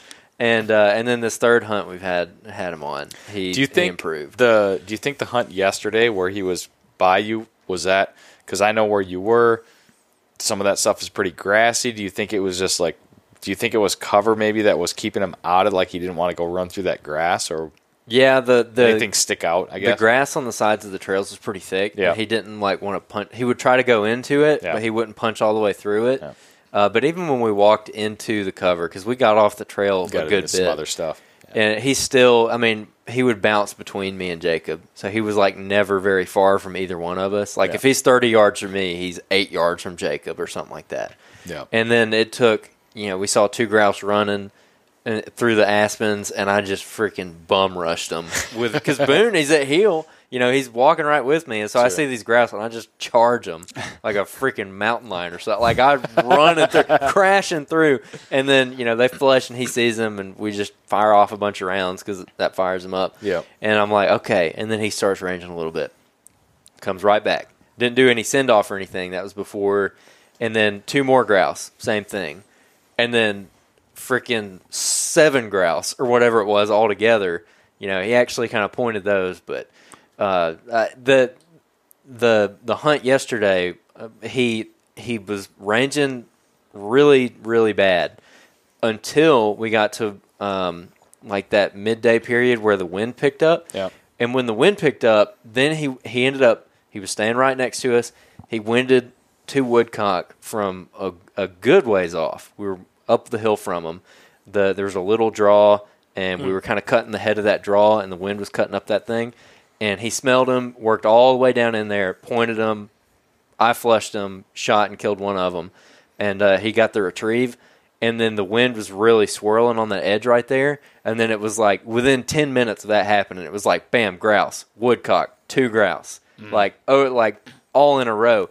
And then he opened up and he's like, "All right, see y'all." Yeah. And he was hunting, and he hunted like that for, you know, probably thirty minutes or so, and then it kind of he kind of came back in, and then we hit that next little island of trees in the aspens, hit that edge, and then bam, two more woodcock, two more grouse, and like another woodcock after that. And then he opened up again. That's what I was telling you, Adair, earlier today. He didn't uh, he didn't hunt for a, a very long period of time without breaking, but it, there was chunks in there where he's like, okay, 15, 20 minutes, doing great. Now he's back. And uh, today, I think that same thing didn't happen because of the little send off ritual thing. Yeah. And the grouse I'm talking about where uh, he was on the trail and I, I woed him and he like looked over, you know, when that wind hit his nose and he was just like, oh my gosh, there's something like right there, dude. And me being able to say hunt and then within two minutes he's got a grouse flush and a bunch of gunshots. Uh, I feel like that was a plus. Like that was a really, really, really good exposure because Yeah. he got that hunt command and then got a bird immediately. Yeah. Uh, so now that maybe that command carries a little bit more weight. Like, oh, when he says go hunt, like there's one of these big old forest chickens running around that I need to go find. Connecting the dots there. Yeah. Oh, dude, I'm so happy with this walk tonight. Like, I'm so happy with it. I love Like, it. Anyways, And it, it was you could tell you were getting frustrated at, at the start, but Oh. you stuck with it. I was and like, then- let's hunt, Boone. Come on. and, and so it's like you're not making it allowed that he's at your feet, mm-hmm. and then the wild birds are drawing him out, yep. Right? And, and it's just like just that recipe is, and it, I told you it's not fixed. The next time you go out, it's gonna it's gonna be right there. Yeah. But then you know that it took you 30 times tonight. Maybe the next time it takes you 25, Yep. then 20, then fi It, it's all about just remaining consistent on this and Yeah, what's your goals with the dog. Yep, definitely. So, And- I feel like I have a system for it now. You know, mm-hmm. like I know what to do. That's why all week I'm like, I really want to get Adair out on Yeah. a walk with me and Boone today. Yeah, yeah. Well, like you like you said, I mean, if you were not with Nick at that time, like maybe maybe you do it ten times, and then you're like, "Is this this isn't working? I can't." You know, the accountability partner, right? Yeah, We that's what that's that. what I was saying Yeah. earlier. It's just like with anything else. Like if you're trying to like do whatever, like lose weight or something. Like Yeah. we're all trying to like lose some weight right now. Yeah. and and uh, like we're trying to keep each other accountable. But having Adair out there, uh, he's like, "Hey, are you sure you want to do that that way?" You know, and he's like guiding me through it, and it's helpful because he sees stuff that I don't know that I'm doing wrong. Yep. You know, or or he sees stuff that I could do better, and he'll just call it out, and I can fix it right then. Yep. And Well, so, and, and ultimately, there's just a couple times that you're so used to this happening that you didn't even notice that he came back to heel. Mm-hmm. And so it's like it came in, and I would just literally walk by you and say, "Send him." Yep. Send Yeah, them Exactly. Send them, and, and so then it was it was kind of like training your brain to even look for it because you're so used to him always being right there. Yeah. it just felt normal. Yeah, exactly. Exactly. And and even it, it was like a little bit of desperation because even the birds that we were getting up, uh, a lot of them he was he was like at heel. Like we got up seven grouse or so. There was a bunch. I don't even know how many it was. Yeah. In one spot. Yeah. And he pointed them. He smelled them and pointed them, and he he's the reason that we like killed those grouse. I mean, well, I mean they might have flushed wild as us Sure. as we were walking by, but he he smelled them. He got birdie. He pointed, and they all flushed, and we shot him. When he smelled him and got birdie, he was like eleven yards in front of us. Yeah. you know. Yeah. Mm-hmm. And so even then, I'm like, well, I mean, great. He's, we got he's bird contact. He's associating birds close to you guys. Yeah. and, and you, Yeah. and so like, there's more to it than just get your dog on birds. You know, it's just like ha- the quality contacts. You know, Jacob, you and I talked about that a lot in Montana. It's like contacts are one thing, but quality contacts are what you're after. And so, if constantly you're shooting those birds that get up under feet and your dogs that heel, and you shoot it and they get that reward. They think that's where they are supposed to Sure. be. Yep. They need success away from y'all Yeah. Yeah. and away from you. So it's just like at some point it's like we need to build drive, but at the same time maybe shooting that wild flush that come comes up under your feet isn't the smartest thing. And like you pulled up on a rabbit tonight. And I was like, look, hey, you pulled up on it too. Wait a minute now. now so You just practiced your gun, mom. yeah, yeah, I'm just practicing my gun. he saw the meat off, get off a couple rabbits. Like, oh. I was about to say I haven't taken a poke at a rabbit this week, believe it or not, but I I normally do. So it's uh, but like what I told you is like when you drew up, I'm like probably not the best idea right now. Yeah. And it's not that you know I'm not the big hey if you want to hunt fur with your dog, Yeah. especially the German dog. There's a reason why they're versatile dogs. Like you know Yeah, that's yeah. what they are.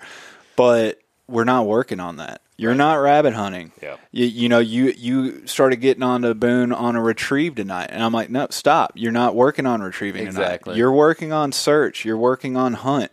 Get that dog fired up and stayed up. And if you if you had, t- you know, taken all that success or or what you've built up in that walk, and all of a sudden started enforcing a retrieve, Mm-hmm. heel, fetch, bring it all the way here, hold like you're you're counteracting everything that you just Yeah. did. Yeah. Right. And it's just like there's a time and a place to work on that later. But right now, we got to get the dog hunting so that you can shoot birds to retrieve. Yeah. Yeah, exactly. That and that was really enlightening too because like we work on a lot of like fetch at home because I live next to a lake and so I, I I'll take them down there a lot or I got a big yard and so I'll throw like bumpers for him all the time because it's just That, like that an boy easy will way. fetch. Oh yeah, definitely, big time. Uh, he gets after it. With, He lives for it. That's his reward. Yeah. Yeah, dude, he freaking loves it. Uh, and so, like, I- I just naturally, I'm like, well, when in the in the hunt, I should like enforce that because like that's what we're after. Yeah. Like, like when I'm throwing the bumper, that's what I'm really wanting him to do is go get birds and stuff. But no, it makes total sense when you know he was bringing the woodcock back that first one that you shot. And he does. He spit it out like five yards away, and I was like, "Well, I'll just go send him and like make him bring it all the way back." Yeah. But you're like, "No, like just like freak out and like be excited that he found the bird and pointed it and everything." And so that's what we were doing, and, and it's just like all those little corrections because, I mean, that's not really like a huge thing or whatever. I mean, it's all subtle stuff that you're doing, but it all added up, and it just like it made such a difference on this walk. I felt like. Well, if, if you have a dog that's unsure of what it's supposed to be doing, you hacking it, and, and hacking isn't always yelling at a dog, but Yeah. if it's you're always correcting or commanding a dog Intervening. constantly, intervening, Yeah. it, you're you're taking the dog's headspace, and it's no longer hunt, like confident in what it's doing. It's always dependent on you to tell it what to go do. And Mm-hmm. it's like I want a dog that works with me, not for me. Yeah. Yeah. No, that makes total sense. And you could see that by the end of the hunt too, where at first he's like just staring at me all the time. you know, he's like, "What do I do now?" and, and by the end of the hunt, me and Nick were just talking and like chatting it up, not really paying attention. And Boone's just gone, man. Like he's out hunting somewhere. That that- one of the last grouse he flushed, like he he like got birdie, worked the scent, and got up there and he bumped it. Ran into it. Yep. Yeah, but we were like way far away. Yep. And I, I like felt bad. I'm like, dude, if we'd have been up there, you know, we probably could have got that grouse. I mean, Yeah. it was in a pretty good spot. Yeah. But uh, and he was just he was hunting like without us, which is exactly what I want. You know, he's just like whatever. Y'all can chat it just up if you want. I just have to say, coming from one small Muncie owner to another, when he finally pointed that grouse, it was a hard point. It was Oh, a staunch point. It was not a weak. What is this? Maybe there's a bird there. No, it was. There's a freaking bird there. You better go shoot it. Yeah. yeah. and and it's just like it. It really was like it. Just watching him go from boot, bootlicker to a hard, staunch, good-looking point on, a grouse. Yep. It's like that's what that's what the, this is what ruffed grouse hunting is about. Yeah. Like it's it's it's it's just so rewarding to watch that t- unfold Yeah. in front of your eyes within one walk. Oh yeah, it's like that. That one we crossed that creek and we got back there, and again, me and Nick had been talking for like ten minutes, just standing there, like totally killed the off mojo or whatever. thing. Yeah. And yeah, he goes over, and we pop over this like little bitty rise right there, and we look down, and there's Boone. I mean, just like locked up, like just a statue, like so much that it caught me off guard, and I was just like. Is he on point? And Nick's like, "Get ready, get ready, get ready!" And I run down there. Grouse flushes like thirty yards in front of him. I pull up and shoot, and Boone is still just like his freaking body's like twisted, you know, like where he clearly just hit a wall of scent. Yep. And uh, even after I shot, dude, he did not move a muscle. And I was like, "Holy crap, that's what we're He, looking for." he had a nose full at that point. Oh, he had a nose full for Yeah. sure. And I didn't even kill that grouse. I mean, we missed it. Yeah. But I was just like elated at that. Like I could not believe that again, like he went from what he was to to that, you know, in one hunt. And Yeah. it just goes to show that um, especially with dogs, man, it, I feel like whatever issue they're having is like my fault in some way. Yeah. And Yeah. so I've got to figure out how to like overcome whatever he's doing because at the end of the day, you know, especially Boone, man, he is such like a pleaser and he's just he he like wants to make you happy and he like listens so well. Um, and so you know, if he's having an issue, it's something I got to fix. Yeah, Yeah. it's not his fault.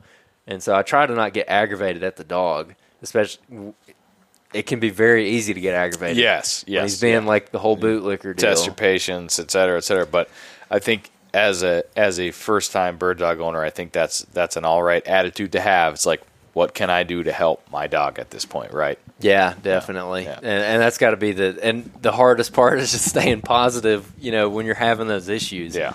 I mean, it's it's tough. I mean, Jacob got to see it day uh, day two, I guess. You know, when we were out walking and and Boone's kind of doing his thing, and Yep. he had done so good the day before, and I was just like, dude, Yeah. like Well, it took the wind out of my sails. and I will say too. I mean, we have we haven't sort of prefaced this, but yesterday and today, hunting conditions not ideal. Yesterday was, I think it hit seventy degrees.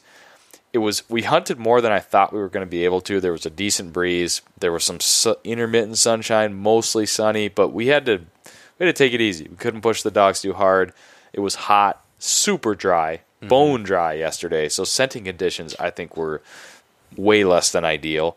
And so, in a situation like that, you know, I'm I've got a tendency to give the dog the benefit of the doubt. You know, like but it's just it was hard yesterday, and today we had some cloud cover, but it was warm, super warm. I mean, high 60s, and just just tough hunting conditions. So not what you would think of as far as like late October grouse hunting, but the woods were the woods were okay. But that's that's it. I mean, you guys you guys got young dogs. You spent three days in the grouse woods, and you saw progression yeah, right? I mean, it's Oh, yeah. it, you could boil it down to that. You guys both saw progression. Like, did you see everything you were hoping to see out of your dog up here? A hundred percent. Yeah. Totally worth the 19 hour drive. I'd do it again tomorrow. For real. Yeah, you You're about to. You're gonna have to. Yeah. You're going home. Well, dude, I've been taking look. I've been strategically taking videos and pictures all week and planting seeds in Tiffany's head. Tiffany's my wife. Where I'm like, hey, they got all these cabins up here. pretty nice up here, Yeah, huh? it's pretty nice. It's beautiful. Yeah. The fall colors, the aspens. they're they're beautiful. All these cute little towns up here. Smart man. Smart Oh, yeah, the stars, the night Oh, sky. well, the, the, maybe the night sky. Yeah. Like, so uh, maybe maybe we'll do a little family trip up here next year. Well, we'll have a little baby next year, so I'm going to copy Adair. Yeah, we were talking about how Adair inspired everybody because he took Raylan to Maine.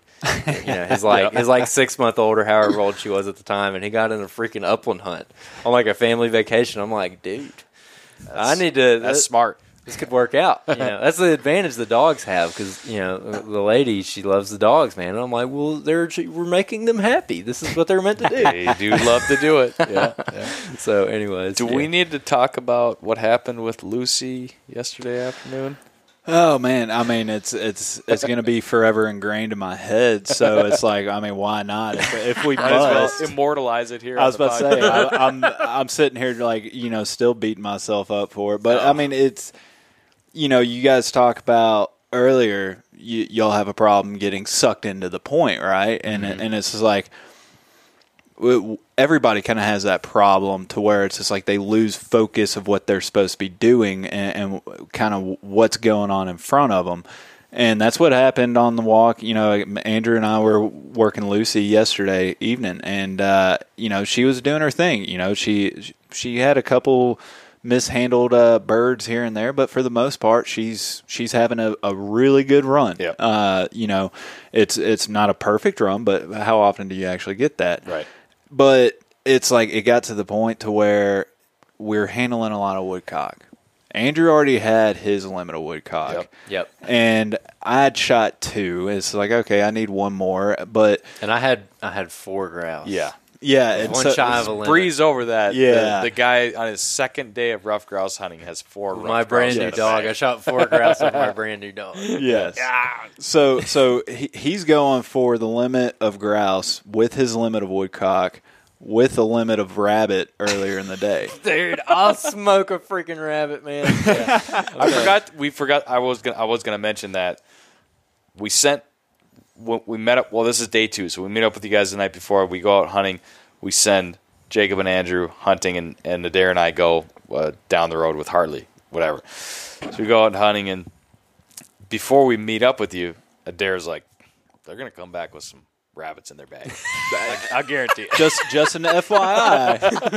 just be ready for it. I'm it. like, okay, okay. Especially these big old freaking snowshoe Oh, hold hairmen. on. Oh. So Adair, uh, Adair and I got we got done with our hunt kind of early. We just like it, it just it got hot and and whatever. We went back, but you guys kept at it for a while. So we were sitting around the truck and chat chit chatting and stuff. And lo and behold, you guys come walking down and. You get about 50 yards from the truck and bang, bang, bang. it was a grouse. grouse, like 50 yards away from Adair and I, sitting there chatting for the whole time. We should have ran Quinn down the trail and tried to get Yeah. her Oh, yeah. Oh well, he comes back and we're we're chatting, and big smiles on their face. We're about to find out, you know, the whole four grouse deal, and Jacob kind of turns, and I see fur in his game bag. they start unloading the game bags, and sure enough, there's a tailgate full of grouse, woodcock, and snowshoe Yep. hares.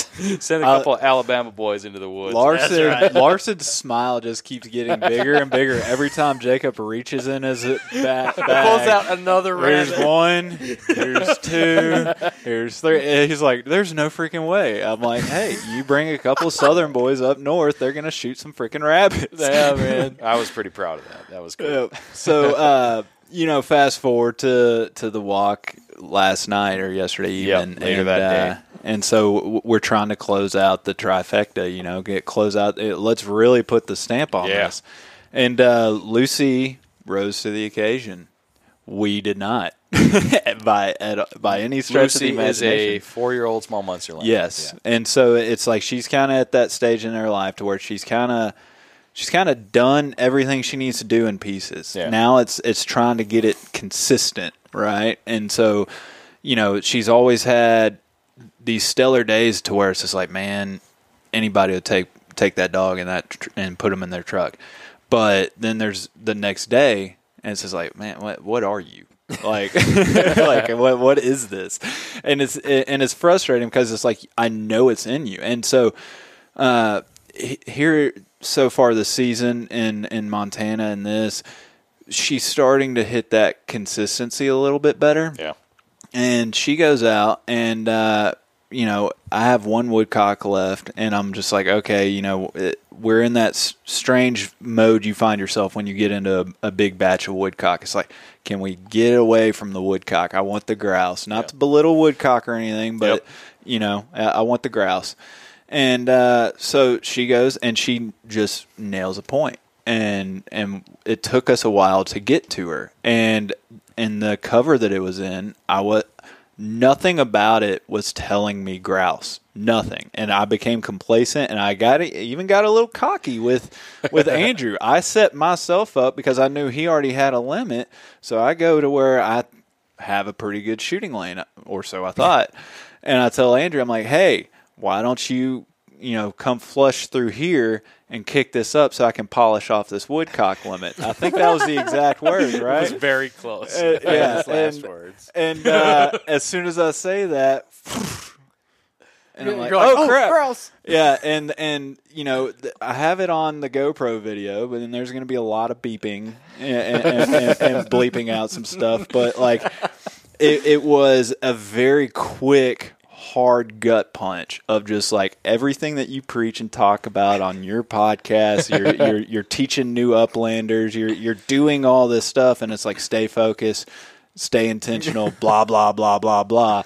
And here I go, and I just waste it. But you know, Andrew got to shoot; he missed that. Yep. I completely whiffed because you know it's one thing when you're expecting grouse and a woodcock comes up. It's a completely different thing when you're expecting a woodcock and a grouse comes up. yep. yep. And so uh, blew that.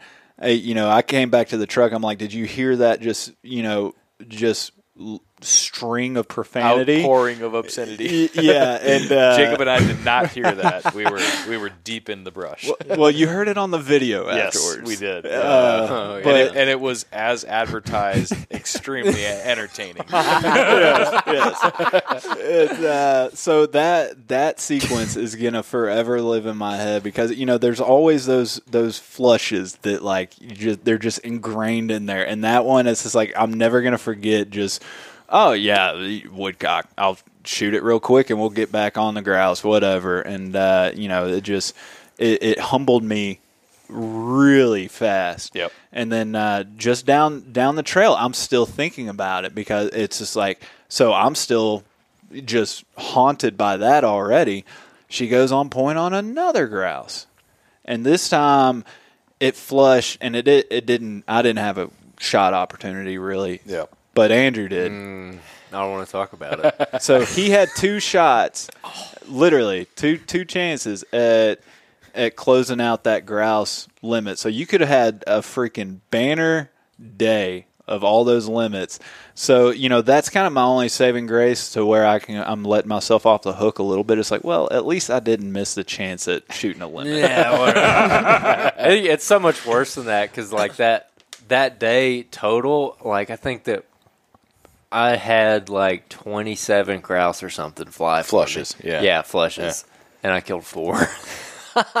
so yeah, I had plenty of chances. You Yeah. know, Yeah. yeah. That last one stung bad though because we kind of like that had just happened with the the other grouse, and we're like, you know, like no BS. Like we're getting after this one. It was like robot mode, dude. Like they call it shark eyes, dude. I got shark eyes, and I was like going in there, and I had just the most wide open like that Opening like, I in the cover. I don't. I haven't got it since then. You Yeah. know, that was the Yeah. best shooting lane of this entire trip. Yep. Grouse flushed, just sailed right through there, perfect, and I just whiffed. And yeah, I got I got a little upset. And the gun jammed on the second round. and the gun jammed because I didn't freaking clean it. And yeah, So, it, but it, I'm I'm back on the trail now, and he's a, you know his string of profanities going on. I'm surprised y'all didn't hear that one. Uh, but he he literally walks almost out my in the open space. He was like, "It was right here," pointing to the sky. Is that on video? no, no, that was not. yeah, but would've was like, it, I mean, it, and I mean, he's not lying. It was uh, just wide open. It was like the one uh, we shot. You know, the first morning I think it was. You know, the it it flushes out of the trees and goes into the clearing. Oh yeah, yeah, yeah. and it's just like you you just ask to be shot. Yep. He had one of those. and, No. and you've seen enough now in three days to know what kind of an opportunity Dude, that was. yeah, it was the best opportunity of the trip, Yeah. bar none. I had like we were joking because uh, when we were walking these trails, shooting them on the trails is a lot easier than when you get into the cover. Yeah. Oh my gosh! Like when we were walking the trail, we did pretty good. When we got into the cover, our hit percentage plummeted. yeah. because you're like you're swinging and you just nail a tree with like the barrel of the gun, and Yeah. it like knocks you off your key or whatever. I actually have not had that happen this whole trip. I have not. I, I haven't recognized swinging and sla- slamming into a tree. Yeah. oh, I've done it a bunch It- of times. I mean, it, it happens, I think, less than you might imagine. Mm-hmm. Like, we're hunting thick cover, we're in thick cover, but it's usually not so tight that you're, you're you know, you're being basically collapsed on. But that, but you're not also. It's not like, like you're getting a lot of passing shots. It's not like you know if we were duck hunting or even dove hunting, where you're like you're mm-hmm. swinging the gun real wide. Yeah. as long as you're like somewhat pointed. it's, it- it's usually a poke. You're Yeah. poking into cover. Absolutely, Yeah. and that's how mm-hmm. I felt like I've shot this whole week. Is like you're poking and like maybe your barrel's moving like ten inches or something like that Yeah. because a little bit of pass, but it's not like you're swinging massively. But again, that was my biggest worry coming up here. I will say this because of Adair. Adair's like, man, you know, talking about like yeah, you, you know, smack trees, you'll shoot trees, you know, you'll blow tops out of trees, whatever tree, you know, just all that kind of stuff. And uh, I didn't guarantee any grouse. I just guaranteed trees. trees, oh, I've there killed a bunch of trees, man. and like, but and- and that's something that definitely was like on my mind. But I'll be on. I, I I haven't. I, I can see, especially like in, the, in those younger aspens, or even like some of the bigger aspens, like just center punching trees, and also like smang, you know, slapping your barrel up against a tree, like Yep. you know, if the bird was getting up. But um, definitely, I can see, and actually, after watching you Larson shoot a good bit, it's much more of like a poke. Like you're like guns close to you, and then when that bird gets up, you're like shifting, and then barrel comes out, and you're shooting right Yep. then and there. It's not like you're you know you know shouldering and then swinging the gun. Correct. Yep. Yep. So That's it makes exactly it makes sense, and I can see how you can even shoot in tighter cover like that specifically. Yeah, Yeah. it's been with woodcock. I've noticed. Now that you mentioned that, because woodcock, like the grouse, they just explode in a general direction. Woodcock can hang around longer, so you can move more with them, and Yeah. you can run into trees. Yeah, that's in that way. aggravating because they'll like flush and they'll go up and then they'll start going left, and Yeah. I'm like coming up on them and then bam, I hit a tree with a gun. and I'm just like, dang it! And you got to Yeah. like lean back and yeah, so- Yeah. and then I miss. I love it. Uh, we obviously could tell stories all night. We're going to eat here soon, but I want to let's let's talk briefly about a couple of those grouse contacts we had with Rachel before we met up with the guys. So we had a good run with Lucy that morning. Got into some grouse, and I'm uh, I killed some grouse that that morning. Yeah. The first time, first morning we ran Lucy. Yeah, it wasn't over her point. You got you got woodcock over her point. I think everybody's dog has had birds shot by everybody yeah. over yeah, a point. Yeah, pretty much. But that that that day got a little bit warm, and we were we we hadn't met up with you guys yet.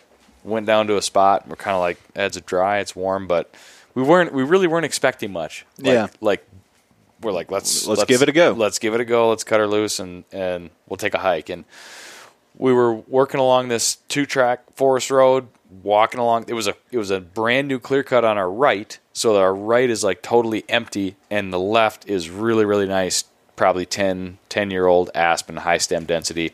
And Rachel was we were just kind of getting going. We hadn't been hunting too long, and Rachel dips down into the cover and is one of these like I love when this happens. It doesn't happen all the time with pointing dogs at range, but in this case, I saw Rachel move up and slam on point.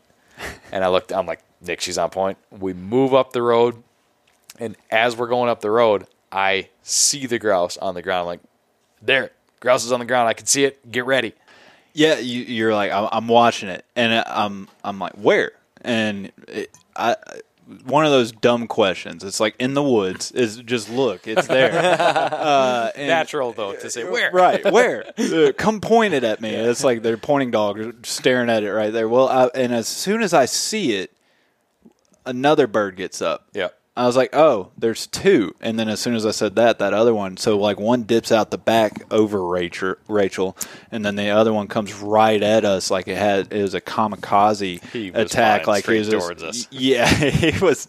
He was like, you know what, this is this is the end for me. I'm going out. I'm I'm trying to take somebody with me. Yeah, straight into the open clear. Right. I mean, and it just, I mean, it bomb rushed us like it just full on, full speed. Like I, I barely caught up with it with the barrel and the turn clear- around, Yep. shoot it the other way, and and yep, dropped it. Yep, and dropped it, and that's just like, there we go. And I, and I mean, it's That was your first grouse of the trip. that was my first grouse of the trip, and I even said like when it came back, it's just like there's something about these birds. I, I just told him I was like, it just it's just been too long since I had one of these birds in in my hands. Yeah. I mean, it's just I've I come up in the Northwoods, but heck, last year I came to Wisconsin and. You know things didn't line up. I, I got skunked the whole whole trip. I shot a few in Maine, so Yeah. you know I, I had that. But it's just like living where I live. I don't get to see those birds nearly as, as much as I would like, and Yeah. it's just I I mean I just kind of took the moment in for for a minute. And it's just like boom, right there, right over Rachel's point, and there we go. Yeah, yeah, that was cool. And then we kept we kept hunting, and we walked a little bit longer and started getting into some grouse. We we flushed one, and we moved a couple like right in a row, two or three. Did Rachel have any of those pointed? I don't remember. I can't remember. I mean, especially after today's walk with Rachel, it's like she just she does she she, she kind of did what Rachel does, Yeah. right? And and it's like they all kind of run together. And I mean, I, I say on my podcast all the time, she's my anchor, and I think you know you all got to witness Yeah. why. I mean, I know Jacob and Andrew, y'all y'all have seen it before. Oh yeah. Uh, but you know, she just you put her on the ground and it's it's all business. And so like Yeah. it, the reps with her on the first walk, like I don't remember most of them already. I mean, it's like it's kind of blessing that we've had that many contacts Yeah. and so many stories in such a short few days. Yeah. like it's just it's been a heck of a trip. I mean, it's just they're all running together at this point. Yeah, yeah, yeah. We we moved a couple birds, and I remember that like this was a this was a it was a cool grouse for me because we we had hit this edge where we're working the good age aspen that we wanted to be in. There's a trail that goes south, and so we're like kind of turning this corner. We're working. Rachel was sort of off out into this younger clear cut that's ah, it's maybe, Yeah. maybe two or three years old. Like it's Yep. it's we weren't gonna walk out there and I'm walking, and we actually we flushed a grouse off the hill, wild flushed it, heard it, never saw it. All of a sudden, we get a we get our, our watch buzzes, and Rachel's on point, like hundred yards into this young clear cut, and immediately, I don't think we had moved. We maybe moved some woodcock, but immediately Nick and I are kind of like, ah, she probably got a woodcock out there. so we start we start walking out there, and we're we're cruising along. Didn't we weren't rushing. Like we, we Yep. talked about this afterwards. Like we, we were like, she's got a woodcock out here. We'll we'll go out. You know, it's the wrong way. Gosh, Rachel, what are you doing out there? Yep. So we walk out there, but it's. I will say, as soon as we got there, there was this little bowl. It was a bowl of cover, and there was there was more stem density there, and it was butted up to some some older aspen. So as soon as we, I looked down in that bowl and I saw Rachel locked up on point. I'm like, I kind of got more intense because I was thinking grouse potential. And Nick kind of swung around the top of this, and I picked a lane where I was kind of looking down. I started to dip down into this bowl, but it was kind of, I felt if I went down any farther, I was going to take myself out of the game. So I kind of held up and I let you come around the, the rim, kind of thinking you were going to be more in position because Rachel was a good ways away from me. And like the w- the way it happened, like you heard a bird flush, and what mm-hmm. you said is that you just you never saw it, but I you wanted to shoot. 'cause shot. you wanted to reward that because she held that point for quite a while for us to, to get I, there. I, I I remember hundred percent now, and, and you're right. It took. It seemed like it took us forever to get there. Yeah. and usually like the grouse aren't going to hold that that long, Right, and right. and so like yeah, it, we get down there and exactly what you described. You're to her right up on the hill, like a little bit of a higher advantage, and I get down in there thinking the same thing, like I'm going to have a good shooting opportunity here. Instead, I hear the flush. And I just shoot in the general vicinity, Yeah. and I'm I'm over there like good girl Rachel, and I hear a second shot, and you just go like, yeah, I tried, like I, I took a poke, like Yeah. it, it was a hail mary, uh, but like I don't think I hit it. And then as soon as you said that, here comes Rachel down the hill with the grouse, and you're like, holy crap, she's got, it. I was like, hell yeah, yeah, yeah. And, and what ended up happening, I actually I saw a bird after the initial shot and flush. I saw a bird took about five steps running in front of Rachel and flush, and I just I lifted up and shot just as the bird disappeared behind brush, and it it was a distance that like just made me feel like I don't know. I, I, figured I was probably behind it, and it wasn't a lot of time that elapsed. A couple seconds, and the, here comes Rachel out of the out of the brush with the grouse. In her, I mean, there's no there's no better feeling than that. It's like, yeah. So, and just like that, I mean, just uh, out of a walk that we weren't really expecting much, exactly. both of us had grouse We got of over grouse in the points, bag, and, and yeah. it's just like it's just one of those walks. It's like hell yeah, this is what this is what we come up here Yeah, for. and it doesn't take much. It, you know? it doesn't take much. It's, I mean, all I can't tell you how many times that I've been like, do I go on that walk? And then you just decide go for the walk. Always go for the walk. Always go for the walk. It's it's that hunt. Like when you have that question, like, eh, should I go or should I not go?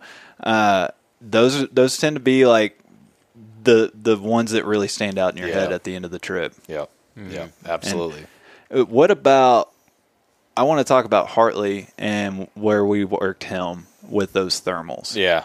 Because that was really interesting how that happened. We've all been in there where we, we come across cold, hot thermals. I mean, in and out, you know, we're changing elevations, but we got punched in the face by the thermal. I've never felt them like that before. And, you know, I thought it'd be an interesting concept with these guys being deer hunters as much as they pay attention to thermals, probably a little bit more than we do. Yeah. Uh, that really played havoc on, on Hartley that, that morning. And Yeah. I mean, it was just like we were kind of, I don't know. to, It- to sum it up, we bit, we hunted for like an like 90 minutes. I think we flushed 14 grouse, and Hartley got a, a handful of them pointed maybe, but a lot of them were. I th- I think he was pointing them real close. He was he was pointing them close because the air currents were what we kind of deemed after the fact were really swirling around and moving, and he pointed like there was a couple times where he was on point, and I heard a grouse get up before we even ever ever had a chance to move.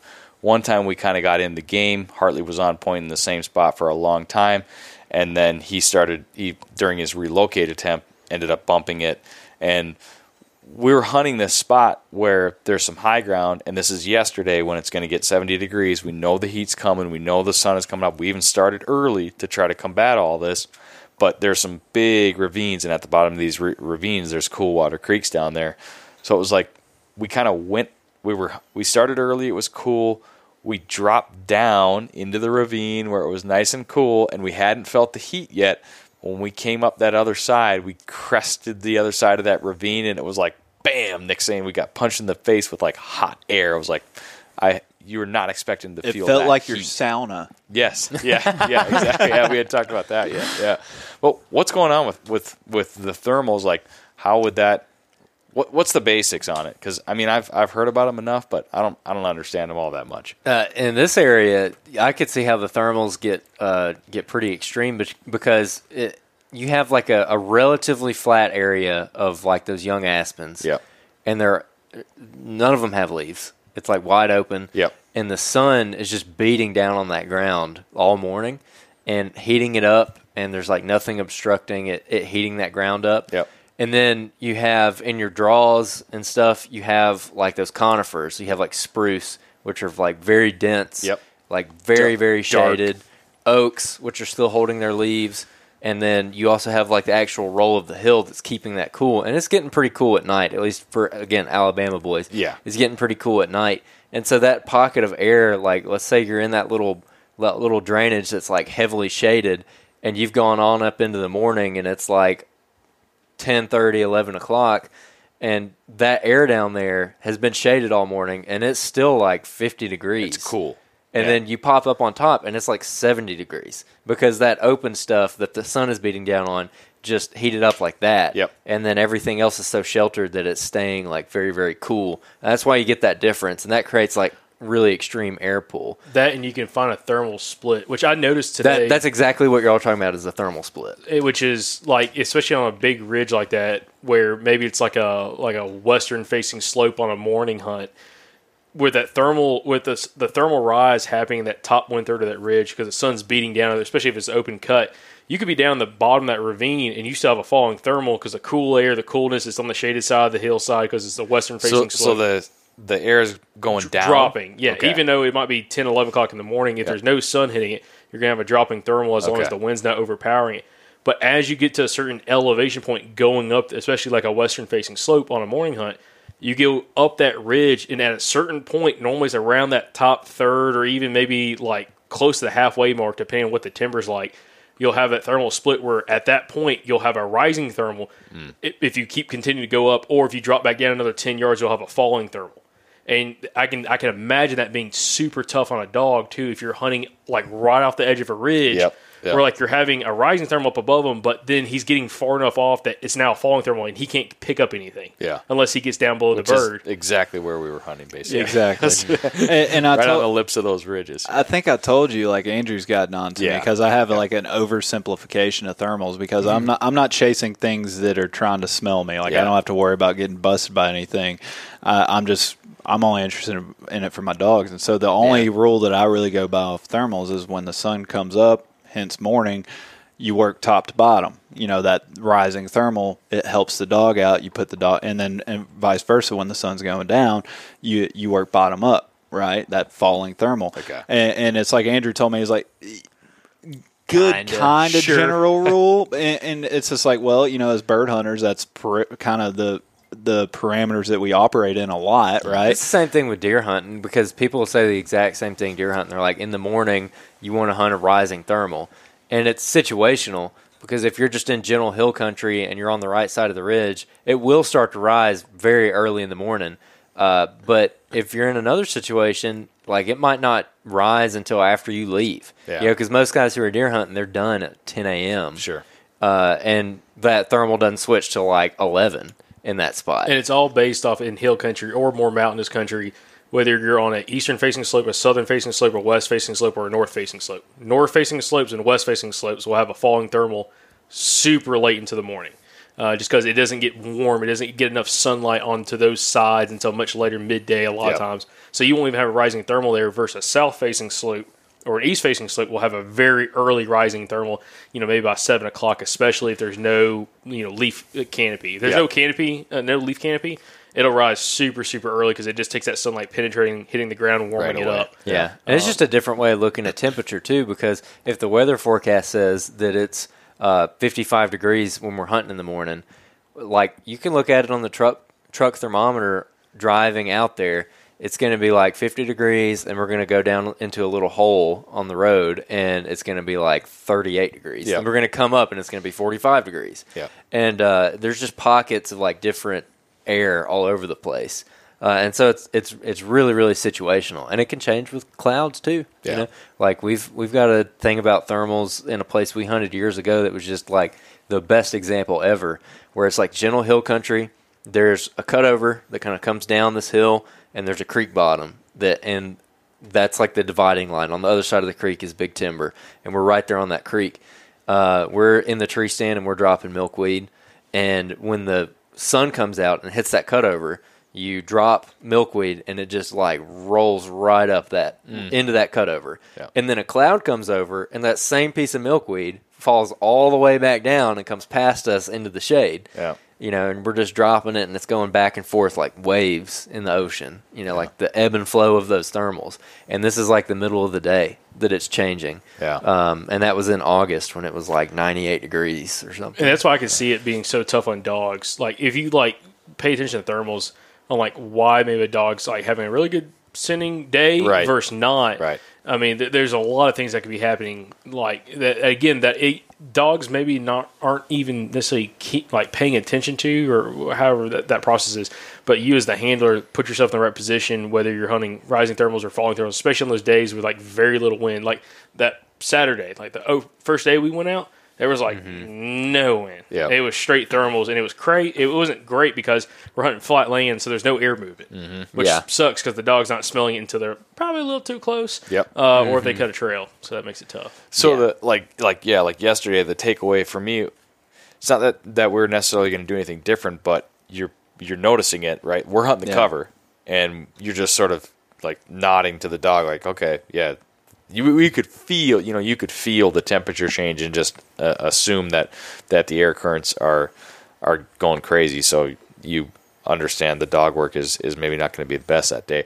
So like a, well, a consistently cloudy day, you would you expect more of a consistent like air movement on that day? Yeah, because I think a lot of people say a, a good overcast day is a good day for grouse hunting, Right. And and that maybe that's playing into it. Definitely. Yeah. I think the one of the harder one in my like three days of experience you know, hunting with my dog. Uh, I You're think ready to go guide. That's right. yeah, I'm, you know, I'm gonna start charging for it. Um, that, it. I think one of the harder days, just from like a thermal standpoint, would be the day where you have passing clouds and you have not much like a breeze, and you have clouds and then no clouds and then clouds and then no clouds, hmm. because that's what the thermals are gonna do. They're gonna be like shifting back and forth, and it's gonna be hard to find like a rhythm. Where it, I feel like it's a lot easier if you have that consistent breeze that you can play off of. Again, same thing with deer hunting. Same exact thing. If you have a consistent breeze, it makes everything a lot easier because Sure. it you can play off of that. Uh, but on those days where it just goes back and forth and back and forth, You'd have inconsistency. yeah, I mean you're just kind of at the mercy of it. I mean, there's really nothing that that you can do to predict it or, or anything like that. Right. So yeah, definitely overcast. I'd say. That's that's really interesting uh, connecting the overcast because you always hear you know overcast days are better. A little bet- moisture on the ground, Yeah. overcast day. Yeah, and so it, it's it's really interesting. You know, back to circling back to kind of where we started on on this is uh, why woodcock are, are hard, hard to smell. Some there's so many elements that go into this. Yeah. you know, I've tried uh, touching the subject. I've done a, an episode on how dog's nose works and all that stuff, and and it's like just there's more to it than wind. There's more to it than humidity. There's Yeah. more to it than thermals. It's just like there's so much that goes into it that it all gets wrapped up into the same burrito to where it's okay, maybe there is something that can help us better understand it, but like he said, you're kind of at the mercy of it. Yep. And so it kind of, you know, what's it really change how you hunt really? I mean, I don't know. What what are your thoughts on it? Uh, yeah, I, I don't. Th- I don't. Again, I'm I'm going to be more focused on the cover than I am thermals. But it's a it's another thing to observe and pay attention to. And you know, this conversation right here, I probably will like start thinking about like if it's an overcast day, like is is the dog work better? Am I getting birds pointed from further away? Am I getting them locked Yep. up? You know, that's little things to think about while you're doing it. But I just think in the like the hierarchy of like prioritizing where I'm hunting, what kind of cover I want to be in, where I want to be with my dog. I'm, those decisions are going to take priority over the thermal thing, but I think it's it's something to observe and pay attention to. Yeah, absolutely, absolutely. And I mean, like you said, we still got into grouse. Yep. He still scraped out some some good contacts. I shot a bird over over him. So you Yeah, know, we you we we, Yeah. tra- we traded dogs uh, this weekend, right? Yep. So we both shot over each other's dogs, and so like he still scraped together a good run. Yep. But it, it, it was very obvious that you know it it was there were conditions that caused certain missed opportunities, Making it challenging. Yeah, yeah, yeah. absolutely. Yeah. What did you guys think of the cover, the woods, the places we took you, just overall? What'd you think? You know, Man, thick. I, I mean, that's the biggest thing. It's kind of interesting. Uh, so, so, like, this is a big takeaway. Is first off, being in the area for the first time with aspens. Yeah. not used Yeah. to it at all. Yeah. Um, and then also seeing like the relationship between like this specific cover type to ruffed grouse. Yeah. Um, and, and like not, and it was kind of interesting. It was actually it was really fascinating, like walking with you, Larson, just and having you kind of like talk about like the food sources, like what they're eating, Mm-hmm. Yeah. like from like the clover to the the wild strawberries Yeah. to the uh, the Dogwood. dogwoods, Hawthorn. the, hawthorn Yeah. apples, to Hazel. the hazel, Catkins. ca- ca- catkins or whatever. Yeah. it's like all these different things. Acorn and the oaks that was. Mm-hmm. really fascinating. Yep. Uh, just again, these isolated, huge, mature oaks in these aspen stands, Yep. hot spots for them to potentially be feeding and spending time on. And we put up quite a few grouse in those general areas. Yeah. Um, but the the interesting factor I think for me is just kind of seeing like the relationship between like the cover the cover density to where these grouse feel comfortable at because again it was very rarely I think we were ever in like really open areas and putting a grouse up. Yeah. like I just maybe like that one that like this night with Pepper where she smelled from a long ways away and it got up and it was kind of in a little bit more open woods but there was thick Yeah, cover that's, that's it. real open woods, but it, he was right in the patch of cover in that area. Yep. Yep. So, but that was the biggest thing. It's just like the relationship between like the cover type and, and the ruffed grouse. And again, it's challenging. And I totally see like especially you get off some of these logging trails, Yeah. and you're busting brush with a dog. Like there's parts. I'll be honest. Like when we're going through some of those hawthorns, I'm like, if a bird gets up, I don't know if I can. I don't know if I can point my gun through this and shoot because I'm going to get thorns in my face. It's going to be really gnarly. um, so yeah, again, it's just extremely thick. But I totally see like now what it takes to have again kind of like what that ruffed grouse habitat looks like. Which now, Nick, I'm kind of interested in, or Adair. Now I'm trying to interested in seeing what this looks like in Tennessee Yeah. specifically, and like that southern habitat f- for ruffed grouse. Well, let's go find out soon. Uh, Yeah, yeah. Yeah, uh, kind of the same thing for me. First of all, the woods up here are like beautiful. Yeah. The aspens, man, they're just gorgeous. Um, I was kind of taken by surprise at how at home I felt in these woods. I was telling you that earlier. Yep. Uh, it wasn't like anything super foreign. You know, like when I go to like Wyoming or like we Right. were in Idaho this summer. Like it's like a, I'm on like a different planet. I mean, it's completely different. But up here, I felt pretty at home. You know, like in these big woods. I mean, it, it's not it's not the same as what we have in Alabama, Right. but it sets up like very similar. Just you got different trees and stuff, and uh, I had a really good time learning about all the different like food sources and stuff, like he said, and learning about the trees. Uh, that's like a passion of mine in Alabama is Mm-hmm. just learning all the different cover types, like all the the different grasses, the different trees that we have down there, and then coming up here and spending time. Which, by the way, we say it on our show all the time. The biggest compliment you can give an outdoorsman is to call them a woodsman. And you, sir, are a woodsman, hundred percent. Like spending time with you in the woods, you're you're telling me about all these very subtle things. You're like, oh, this is a cat, and they're they're doing this and that, and pointing out all those food sources. And you're you are so focused when you are hunting. It is impressive. it, it really is. And uh, just being able to learn about the habitat and how the birds use it. Walking with you this this trip has Yeah. been really fun because I like learning about the woods, but I also like learning where you're you're like, okay, we have this kind of brush right here, Yeah. and look, there's a blowdown, and look, there's a green mossy log right there. And when you see the green mossy logs next to this and that, it's there's probably a grouse there, you know. And so it was an absolute blast getting to learn about something just completely different. Because Yeah. you know, I'll go hunt Georgia, Arkansas, Tennessee, Alabama, wherever, and everything is similar. Like it's different, but it but they're all very similar. But coming up here, everything is like way different, like different trees and all that. Yeah. And so learning about that stuff has been an absolute blast. And I feel like I've actually picked up some like skills from this. Like I feel like I could come up here by myself and do pretty decent after learning from experienced grouse hunters, Yeah. like like the two Nicks we got here. Yeah. well, you guys, you guys, you guys are confident in your own right and in doing what you do, and it was it was fun sharing that stuff because I could tell you guys were interested and intrigued by everything. So that that that makes it fun. It's it's reciprocated, and yeah, it was a blast showing you guys around. That's, Yeah, that's I- cool. I, warned you that first walk. I was like, dude, I'm going to be like an eight year old. I'm going to ask you so many questions. yeah, for I was like, what's on, that? Why is this over here? Yeah. Are there any grouse over there? Why not? Why aren't they there? Would you ever take another sauna? Oh yeah, I would.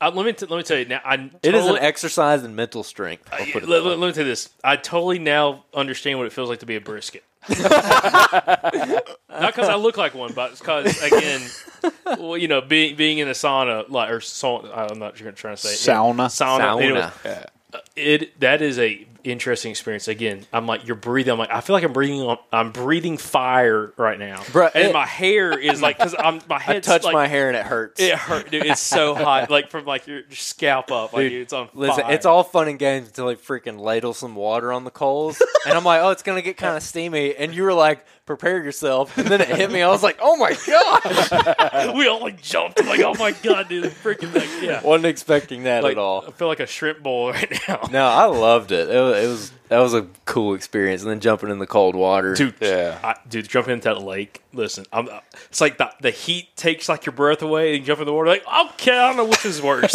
like, Yeah. Oh yeah. I, it was relaxing though. I mean, like after that land, like laying on the dock just in the air, dude. Like I haven't at been that relaxed yeah. in a long time. I called Tiffany last night after that. I was like, look.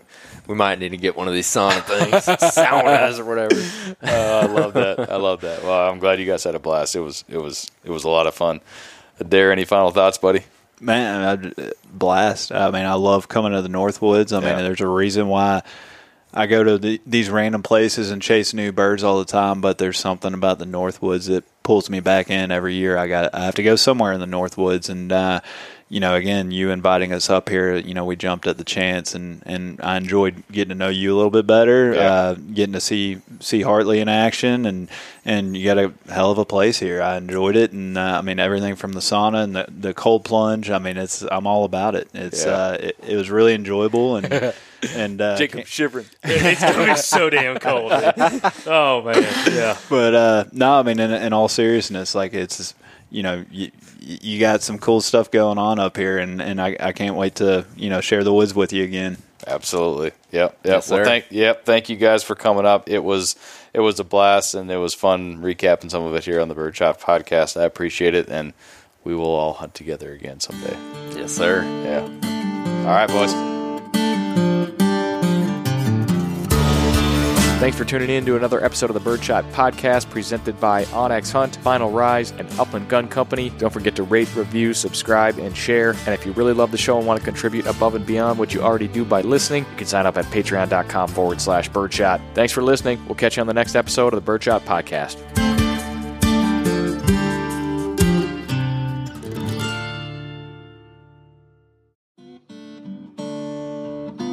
Hey everyone, this is Nick from the Gun Dog It Yourself podcast. If you enjoyed this show, then you might want to check out my show as well.